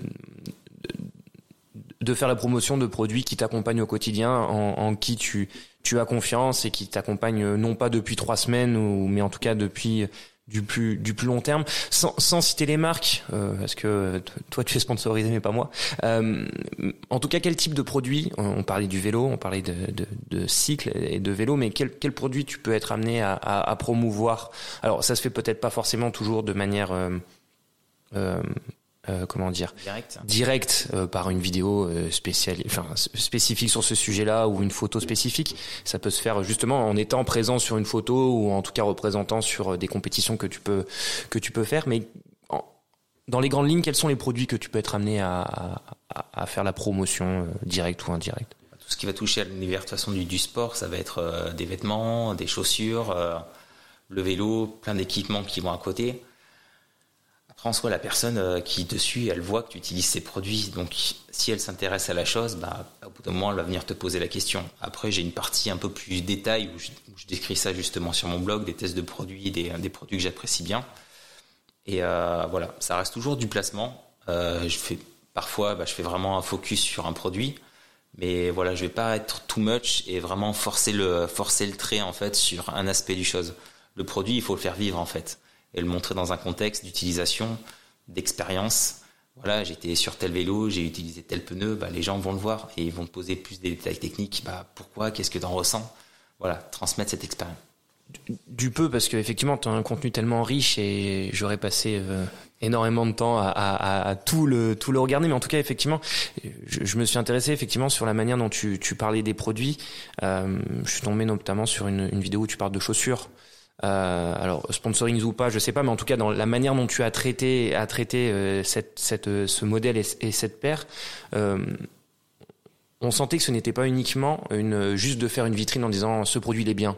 Il y avait un usage, il y avait euh, il y avait du contenu en fait, il y avait de la matière pour que les gens disent ok ça peut correspondre à mon, mon usage là ou non il n'y avait pas juste le fait achetez-le parce que c'est bien ou renseignez-vous parce que c'est bien et c'est et ça rejoint tout ce que tu dis en fait sur euh, accompagner également toute cette enfin ce sponsoring ou en tout cas cette promotion de produits par un par un discours non pas lissé, mais en tout cas qui, qui, qui, correspond à un usage que tu en fais. Et, effectivement, c'est, c'est ce qui te caractérisait, en tout cas, moi, en tout cas, ce qui m'a, ce qui m'a interpellé, en tout cas, quand, quand, quand, vu, quand j'ai vu ces, ces produits-là, tu, tu es d'accord avec moi, en tout cas Absolument. Après, c'est la qualité. Euh, souvent, on, on, me posait la question, bah, c'est quoi le rôle d'un ambassadeur de marque? Puisqu'on du coup, on est sponsorisé, on est ambassadeur de la marque. Oui.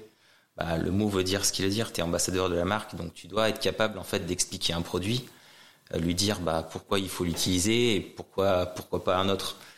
Et apporter cette expérience un peu plus que le, que le, que le, que le descriptif technique. En fait, euh, il est plus rapide, tu vas gagner 8 watts et tout ça. Euh, non, quoi. C'est, en fait, il faut du concret, quoi. Et c'est, c'est ça, en fait, le, le rôle, en fait. Donc, le, le partage d'expérience, il est vraiment, il est vraiment là. Le, le contenu, la matière. Donc, ça reste malgré tout, malgré le fait que, que tu, tu, tu, pratiques ces objets au quotidien, ou en tout cas pour certains, euh, ça reste quand même un challenge de les promouvoir à des personnes qui te suivent ou pas, qui peuvent venir te voir sur, sur, sur des événements auxquels tu peux participer et donner l'envie aux gens de les consommer, de les acheter. Euh, Est-ce que tu sais si ça a fonctionné? Est-ce que par exemple, vis-à-vis -vis des marques pour lesquelles tu es ambassadeur, il y a une manière de savoir si ton rôle a eu euh, une conséquence positive pour l'entreprise? En tout cas, on, le souhaite. Est-ce que tu as des retours qui sont faits? Soit de personnes qui ont acheté le produit qui disent bah, je fais le même constat que toi. Et à l'inverse, est-ce que de, la part des, marques tu, dont tu es l'ambassadeur, tu as des retours? Pas directement des marques. Euh, après, oui, parfois elle va te contacter en te disant bah, tiens, il y a une telle personne euh, qui m'a écrit un, un, mail à ce sujet-là euh, pour être ambassadeur de la marque ou tout ça, parce que voilà, aussi, il faut savoir que bah, en tant que quand tu véhicules quelque chose, un, un gars qui a le même niveau que toi, il va se dire pourquoi lui et pas moi. D'accord. Donc déjà ça, tu vas te dire bon, ça marche. Et après, tu as, as, toutes ces euh, tout, tous ces pratiquants en fait qui vont venir te poser la question. Ben tiens, j'ai envie de changer de vélo. Euh, Dis-moi ce que tu penses de, de ce nouveau vélo que tu, que tu roules. Et bim, tu rentres sur le truc. Les plus, les moins c'est quoi ta pratique Tu veux faire quoi? Tu veux faire de la montagne, de la route? Ah non, ce vélo, il sera pas forcément fait pour toi. Et j'ai beaucoup de personnes qui, m'ont déjà posé ces questions et qui ont tendu à, acheter, euh, un, nouveau vélo, une nouvelle paire de roues ou mes propres vélos qui du coup que je revendais aussi à, la fin des saisons. Cette activité de, de sponsoring, d'ambassadeur, on va, on va enlever le terme sponsoring, d'ambassadeur de marque, c'est vrai que c'est plus, ça fait plus joli. Euh, Est-ce que c'est une source financière qui, qui est importante? Une, ça peut être une économie parce que du coup, ben, les équipements que tu as, il faut savoir qu'il y a des équipements que, qui, que c'est des dotations, donc c'est c'est un, c'est un financement en fait technique que tu as, donc tu n'as pas à sortir de la monnaie pour pour acheter un équipement, donc ça c'est sûr que dans le budget, euh, c'est quand même assez, ça peut être assez conséquent. Euh, il y a une partie du matériel aussi que je vais que je vais payer, comme tout le monde. J'aurai une remise euh, assez substantielle pour payer l'équipement, mais du coup pour pouvoir le rouler. Au choix ou pas que je l'achète, faut savoir. D'accord. On peut, on peut me prêter un vélo. À la fin, je le rends et j'ai le choix de me dire bah s'il te plaît, si tu veux, Nico, ben tu peux le prendre. Il y a eu des vélos que j'ai testés que j'ai pas que j'ai pas acheté. Il y a eu des vélos, par contre, que j'ai roulés, qui que j'ai adoré, du coup, bah, je les ai pris. Donc voilà, ça fonctionne un peu comme ça. Donc euh, une économie financière, voilà, des sous que j'ai pas à sortir. Après, ben, finalement, ça tourne, puisque comme je l'ai après réduit, quand tu vas les revendre, entre guillemets, ça s'équilibre. une plus-value. Et euh, ces économies que, que je fais, entre guillemets, bah, ça me permet aussi d'investir dans des voyages ou des, des compétitions à l'étranger. Voilà. Après, j'ai, d'autres partenariats euh, financiers qui existent aussi. Mais voilà, ce sera toujours avec une rétribution. Donc je vais contribuer aussi à leur fournir du contenu. Et en échange de quoi bah, Ce qu'on appelle un peu des revenus d'affiliation ou de commission, bah voilà, je perçois des commissions sur le travail que je peux fournir. D'accord.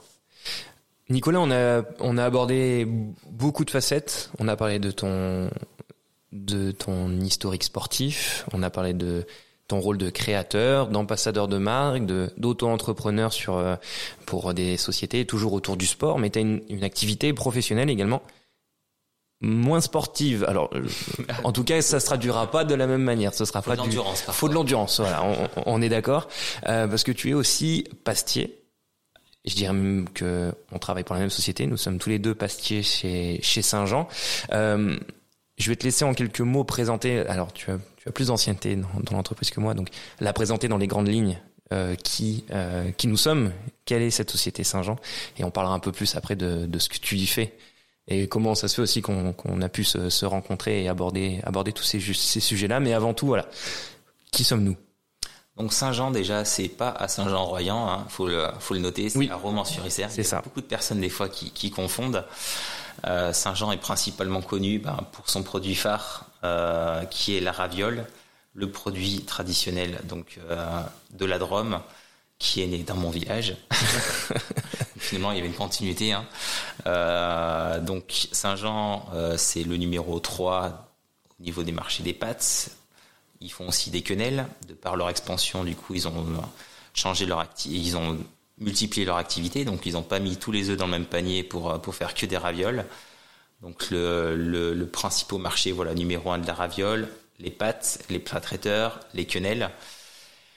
Et voilà, ça fait ça fait beaucoup de beaucoup de beaucoup de travail, une belle société qui grandit de jour en jour puisque du coup ça se construit encore, il n'y a plus assez de place pour pour stocker les pâtes. Donc continuez quand même à, acheter des pâtes. Il faut, hein. surtout les pâtes. Hein. Et surtout les, surtout les ravioles. Ah, surtout les ravioles aussi. Il n'y a aucun, aucun placement derrière, aucun, aucun souci.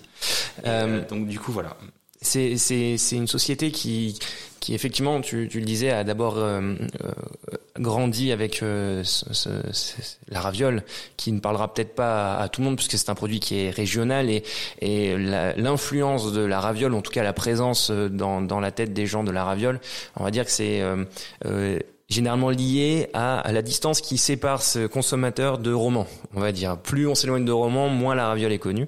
Ça, c'est tous les grands enjeux euh, euh, de Saint-Jean de promouvoir tous ces produits euh, plus loin que Auvergne-Rhône-Alpes, puisque la quenelle également peut-être plus plus connue parce que Lyon est quand même quelque chose de quand même rayonne beaucoup plus que malheureusement que, que, que, que roman. Mais c'est une entreprise aussi qui, qui s'attache à avoir des valeurs de, de, de terroir et de, de, de récupérer des, des, des, matières premières qui sont, euh, qui sont autour de, de romans, qui sont dans, dans, dans le département, qui s'attraient à ces, à ces valeurs-là et un produit euh, authentique et qui reste euh, euh, proche des, des, des, des recettes euh, ancestrales, en tout cas des recettes, des recettes historiques. Quel est ton rôle, quel est ton poste chez Saint-Jean, si on peut le résumer? Donc, comme je te disais, ouais, j'ai plus d'ancienneté que toi. Oui. Donc, l'entreprise, je l'ai vu grandir. Euh, à ses tout débuts. Je sais plus en quelle année je suis rentré, si c'est en 2010 ou quelque chose comme ça. Donc je terminais mon ma licence en alternance. Donc j'étais plus un profil qualité puisque j'étais alternant en qualité. Euh, la qualité, c'était quelque chose qui était bien, mais voilà, moi j'aimais les choses un peu terrain et concrètes. Euh, du coup, euh, j'ai intégré la production en tant que chef d'équipe. Et rapidement, en fait, au bout de neuf mois, bah, j'étais rentré dans l'encadrement en fait de, la maîtrise PATS ou à, manager en fait les équipes euh, de l'activité PATS, à gérer des personnes, manager, euh, bah, avoir les attendus en termes de, de, production, planification, gérer tous ces plannings, ces retards, ces optimisations de procédés. Euh, voilà, tout ce rôle-là. Donc ça a duré pendant quasiment dix ans, cette partie management. Et il y a deux ans de ça, euh, du coup, bah, de par les, euh, les nouveaux objectifs et des agrandissements, bah, il y a eu un peu de, des choses qui se sont restructurées. Et Saint-Jean m'a offert l'opportunité justement d'avoir une création de poste, donc créer un poste à travers mes compétences plus spécifiques, euh, surtout au niveau procédé, puisque du coup, quand on a 10 ans dans le, dans le, même, atelier, ben, les machines, les procédés, on les connaît. Donc je suis maintenant plus référent technique en fait, euh, coordinateur donc sur les procédés, sur euh, bah, accompagner les formations, apporter mon savoir auprès des opérateurs, mes idées, mes conseils, euh, la vision que je peux avoir et le recul que je peux avoir aussi vis-à-vis de la production, des situations de production et à trouver des solutions. Est-ce que tu vois des, des passerelles entre ce que ton quotidien sportif ou en tout cas ton ton passé, ton cursus sportif ont, ont pu te, te, créer ce, ce poste de, de, référent technique au sein de, de cet atelier-là? Est-ce qu'il y en a un qui te permet de gérer certaines situations dans, dans l'autre? Est-ce que tu vois des passerelles entre, entre ces deux univers? Il y a, a d'énormes, d'innombrables bouquins que tu pourras lire euh, sur le sport euh, et le management ou ne serait-ce ben, sur le, la performance, parce qu'on parle de performance, hein, quand on est en entreprise, quand on est en production, on a des objectifs euh, d'efficacité. On peut parler de TRS. Bon, je pense pas que si les auditeurs nous, nous comprendront euh, les temps d'arrêt, toutes ces choses-là. On va dire qu'on a on a une forme de chrono. On a une, on forme, a une forme, de, chrono, chrono et un euh, euh, c'est pas le mot politique de résultat, quoique si on a quand même des résultats, comme dans un sport, à, honorer des commandes dans les temps, les délais. On a effectivement tous ces enjeux qu'on peut retrouver également dans le, dans le monde du sport, oui. Exactement. Et du coup, bah, tout ce procédé, c'est une chaîne, c'est des équipes, une équipe où il faut que tout le monde s'entende, puisse bien communiquer, euh, ait conscience de leur objectif, comment il faut réaliser pour atteindre l'objectif. Donc il y a tout un parcours. Le management, il est là dans, la communication, la clairvoyance, euh, anticiper les, coups durs, les hausses de, production qu'il peut avoir. Comme dans une course de vélo, ben, anticiper les coups de moins bien, quand il y a moins de ressources, ben, qu'est-ce qu'on fait euh, dans ces moments-là, quoi? Du coup, bah, on va devoir peut-être réduire un peu la, cadence sans perdre l'objectif en tête qui est quand même terminer la production et faire les attendus. Donc il y a, y a toute cette gestion-là en fait qui est propre aussi à la pratique du sportif. On a des blessés, oui. comment on fait pour les remplacer? Voilà, toutes ces gestions à, mener. Euh, la gestion productivité, voilà, il y a des, des moments bah, dans le sport, bah, l'objectif c'est de minimiser les, les, temps morts et aller à l'essentiel. Ouais. Bah, dans, dans la production, c'est pareil. Qu'est-ce qu'on fait pour minimiser ça? On va essayer de s'améliorer techniquement dans la méthode. Quel changement on peut faire pour, bah là, ce changement-là, on le fait en une demi-heure, est-ce qu'on peut pas le faire en 15 minutes? Donc dans le sport, c'est pareil, on va optimiser toutes ces choses-là. En production, ça va être pareil. Toujours être à l'affût, être attentif à ce qui va se passer. Il y a le peloton qui roule, il y a une attaque. Bah, si t'es pas, si pas attentif à l'attaque, bah, tu vas rater le bon wagon. Bah, en prod, c'est pareil. À un moment donné, tu as un temps d'arrêt. Si tu vois pas le temps d'arrêt qui se passe, bah, c'est 5 minutes il faut boucher le trou, quoi. Il faut déjà être attentif ben, pour se dire, ben, anticiper et avoir trouvé la solution ben, pour combler ce retard. Quand j'ai quand j'ai écrit cette question-là et, sur ces passerelles que tu peux avoir entre le monde du sport et, et, et, le, ton monde plus standard que ce que tu as pu faire en tant qu'auto-entrepreneur. Au final, tout ce que tu es en train de me dire, il y a ce côté sport collectif parce qu'on est une équipe. Il y a ce côté euh, euh, challenge. Il y a ce côté euh, marathonien pour certaines situations où il faut qu'on arrive à tenir certaines choses dans le temps et que ce soit pérenne et qu'on arrive à avoir des résultats qui se répètent dans le temps. Effectivement, je pense que l'industrie, comme beaucoup d'entreprises, mais je pense qu'effectivement le le sport sert quoi qu'il en soit dans, dans, nos activités professionnelles, euh, parfois même physiquement, on va pas se mentir. Ouais. Euh, mais effectivement, je pense que, que, que ces passerelles-là, ces existent Et je pense qu'on en tire beaucoup dans, dans les deux sens. Moi, j'ai une, une question qui va permettre de clôturer tout ce bagage professionnel, sportif. C'est, euh, et je pense que c'est la question que, qui est sous, qui est sous-jacente dans tout ce qu'on se dit depuis tout à l'heure. Et je pense que les questions, les, les gens se, se la posent. C'est comment tu arrives à tout faire? comment tu fais? Euh, on a 24 heures dans une journée. Euh, moins 35 heures, euh, enfin moins 35, donc 24 fois 7, euh, je suis nul en calcul, mais voilà, ça fait un certain nombre d'heures sur une semaine. Moins 35 heures de sport, moins gérer son activité entrepreneuriale, moins faire ses heures pour la société Saint-Jean. comment tu fais? C'est la vie aussi, c'est un peu un sport hein, finalement. Hein. Oui. Il, y a, il y a des temps morts, bah, en fait, le temps que tu passes à rien faire, ben voilà, moi je préfère le passer à faire quelque chose. Donc pour l'auto-entreprise, pour le sport et il y a le parti pour le Saint-Jean. Et ça, ça vient en fait déjà de mon, de mon cursus déjà très tôt. Disait, je te disais par rapport à l'aviron. Mm. C'est que dès que j'avais un créneau de libre, eh ben, j'allais, euh, j'allais faire l'aviron. Mais est-ce qu'il n'y a quand même pas un moment ou des jours où tu te dis, c'est trop, je dois en arrêter une ou, ou là, euh, ok, comment je vais faire pour euh, répondre aux exigences que Saint-Jean me demande, me demande en tant que salarié pour pour pour, pour son entreprise, euh, comment euh, je vais répondre aux exigences de l'entreprise pour laquelle je gère les réseaux sociaux?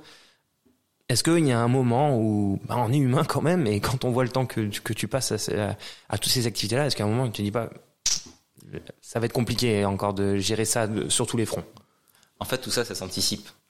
Euh, du principe, bah, voilà, tu as un contrat, tu dois faire tant d'heures, tu sais que de toute façon, tu as, as tes horaires. Donc ça, tu pourras pas, tu pourras pas y bouger. Avec l'auto-entreprise, c'est pareil. J'ai, ma jauge. Quand je vais, à, je démarche une entreprise ou une entreprise me démarche, je dis moi, je suis capable de vous fournir tant d'heures. Donc je, je sais déjà en fait. Tu quantifies en fait. Je quantifie en fait déjà le, la charge que je vais avoir. D'accord. Et à l'entraînement, c'est pareil. En fait, euh, du coup, ça c'est avec expérience. J'ai eu pas mal d'années avec un entraîneur. J'ai coupé en me disant c'est bon, je suis capable de gérer sans entraîneur. Et en fait, je me suis rendu compte que non, parce que j'avais pas de cadre. Et j'étais un peu euh, freelance, quoi. Et le fait d'avoir un gars derrière qui me manage et qui me dit, ben, ton planning, il est là, en fonction aussi de moi, je mets mes dispos que j'ai, ben, en fait, ça me cadre. Donc, je sais que le lundi, j'ai peut-être mes deux heures de sport, euh, mes deux heures d'entraînement, ben, je sais que ça va être à cette période-là. La partie auto-entreprise, je suis quelqu'un qui me lève tôt. Hein. Me lève entre 5h et 6h du matin. Donc, euh, avant d'aller au boulot, en fait, je check déjà tout. Il y a beaucoup de planifs que je fais aussi en amont, parce que la chance des réseaux sociaux, c'est que maintenant, on peut automatiser les choses. Oui, effectivement. Donc, euh, tu peux être au travail, tu peux voir apparaître un truc euh, sur les réseaux sociaux, mais je suis pas derrière, en fait. Je suis en train de travailler. Parce que ça s'automatise. Donc, il y a toute cette planif, en fait, en amont, qui fait, en fait, ça fait gagner un temps monstrueux. Donc, anticiper les choses, dire qu'on est capable de faire, quantifier cette charge de travail qu'il va avoir, et euh, après, tout se déroule, en fait. Et puis, j'ai aussi mes périodes de repos où je me dis ben voilà aujourd'hui je suis arrivé à en avoir. J'ai oui il y a des jours euh, j'ai repos à l'entraînement donc je fais rien d'autre. Et là je me dis bah je vais le consacrer en fait à planifier sur les réseaux sociaux rechecker les mails. Donc globalement par par jour l'auto-entreprise ça va me consacrer une heure une heure et demie pas plus. D'accord.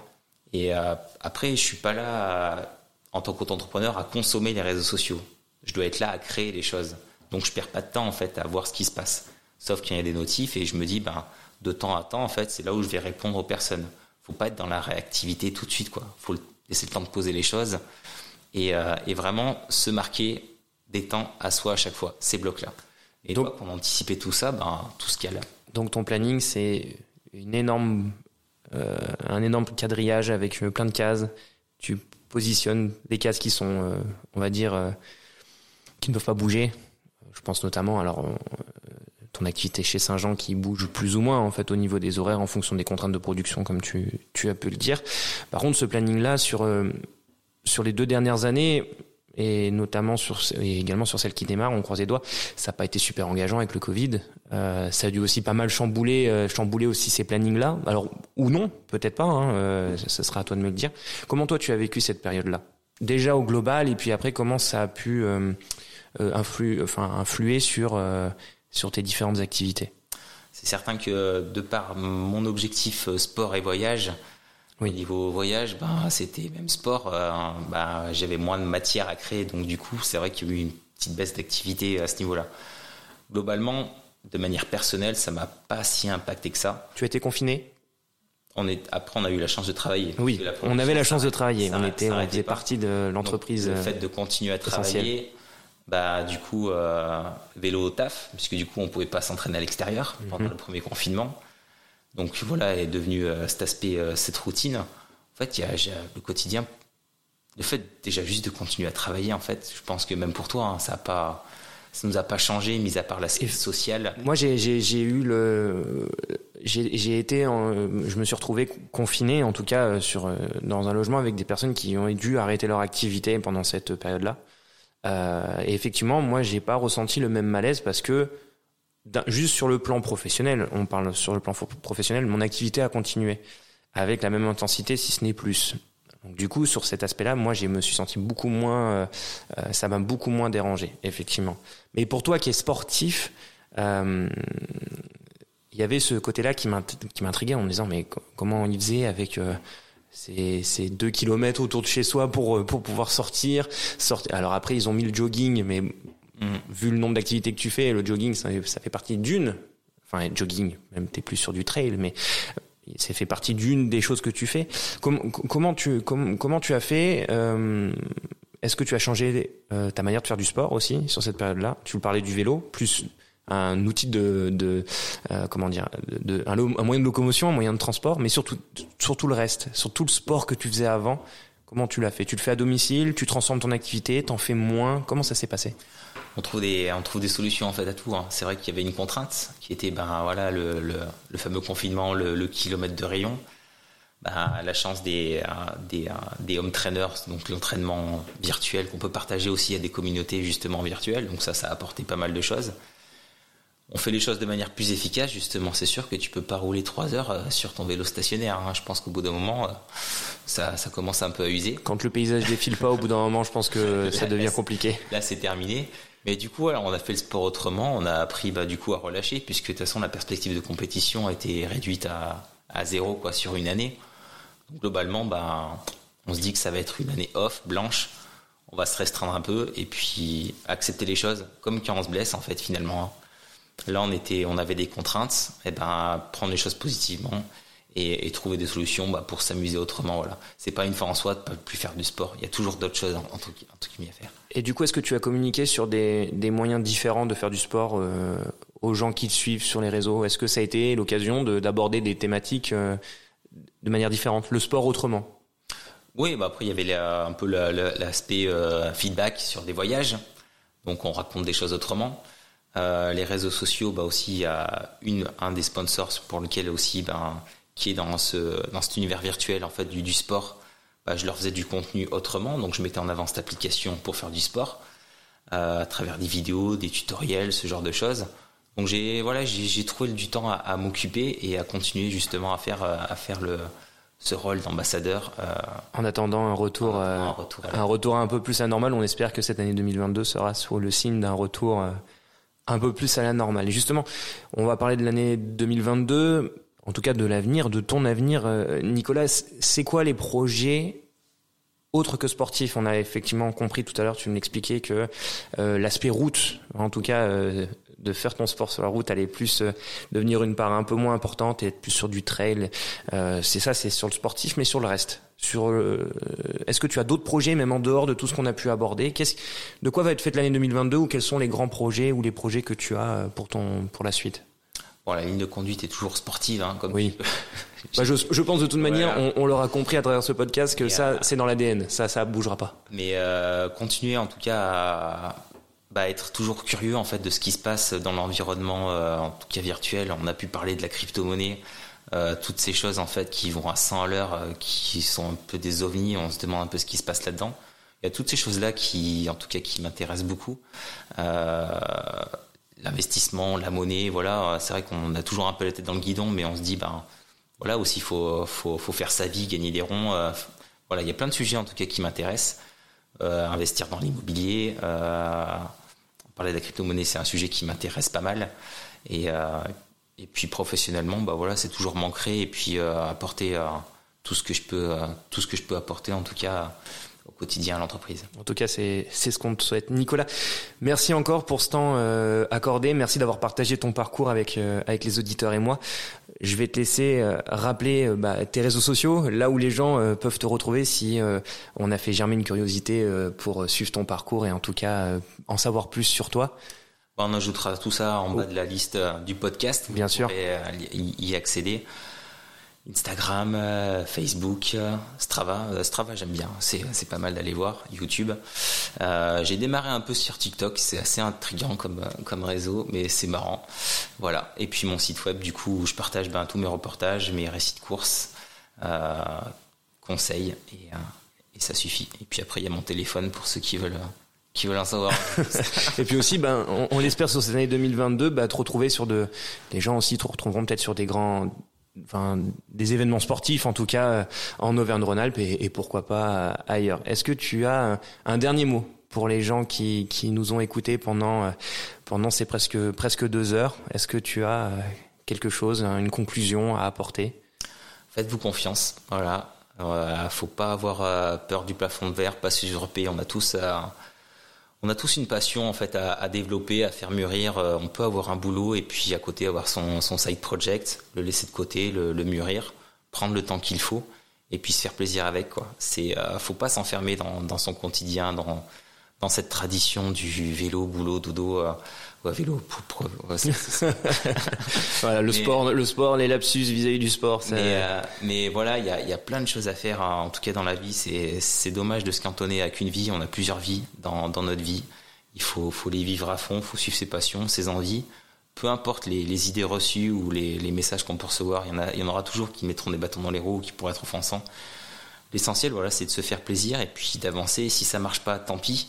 Si ça marche, tant mieux creuser le sujet. Et puis si un jour, bah, après, l'envie euh, plaît de, de, faire cette activité à 100%, bah, y foncer de toute façon. On a, on a, on a rien à perdre en fait dans tout ça. Il y aura toujours une sécurité derrière pour, pour nous rattraper, ses parents, ses proches. On aura toujours un toit. Mais euh, ouais, croire en soi. Et puis, moi, je trouve que l'auto-entrepreneuriat, en fait, ça m'a beaucoup apporté. Comme je le disais, j'étais quelqu'un d'assez introverti jamais je m'aurais lancé et je remercie euh, Salvatore euh, qui m'avait appelé, donc le, patron d'entreprise, à m'avoir poussé là-dedans. Mes parents m'ont toujours euh, aidé là-dessus et ils m'aident encore sur le plan administratif parce que l'administratif c'est quelque chose et moi ça fait deux. Mais se lancer là-dedans, croire en soi et puis, et puis avancer. Merci beaucoup Nicolas d'une part d'avoir accepté ce podcast, d'avoir été aussi mon premier invité. D'un point de vue même plus personnel, merci aussi de m'avoir poussé euh, d'avoir fait partie, on en parlait tout à l'heure, de, de, mon premier cercle à avoir euh, justement tenu ce même discours euh, vis-à-vis de, de ce projet-là. Donc on se retrouvera peut-être autour de ce micro-là aussi pour pourquoi pas d'autres projets. En tout cas, merci beaucoup d'avoir partagé ton ton parcours, ton expérience, tes retours et, et, bonne route à toi. On te souhaite une, une, très belle année 2022 et que et plein de projets qui se réalisent également euh, sur cette année. Absolument. Je pense qu'on aura le temps de causer encore. Je pense. En tout cas, nous, on aura l'occasion de causer. Euh, j'ai rechargé ma clé pour la machine à café. Pas de souci, euh, Nicolas. On se revoit très bientôt. Merci également à vous d'avoir écouté ce podcast. J'espère qu'il vous a plu autant qu'il m'a plu de vous le préparer. On se retrouve très bientôt pour prendre bah, le temps de causer avec vous ou vous, qui sait. Twitter, Instagram, Facebook. Cherchez le temps de causer, vous me trouverez. On se perdra pas de Ciao tout le monde.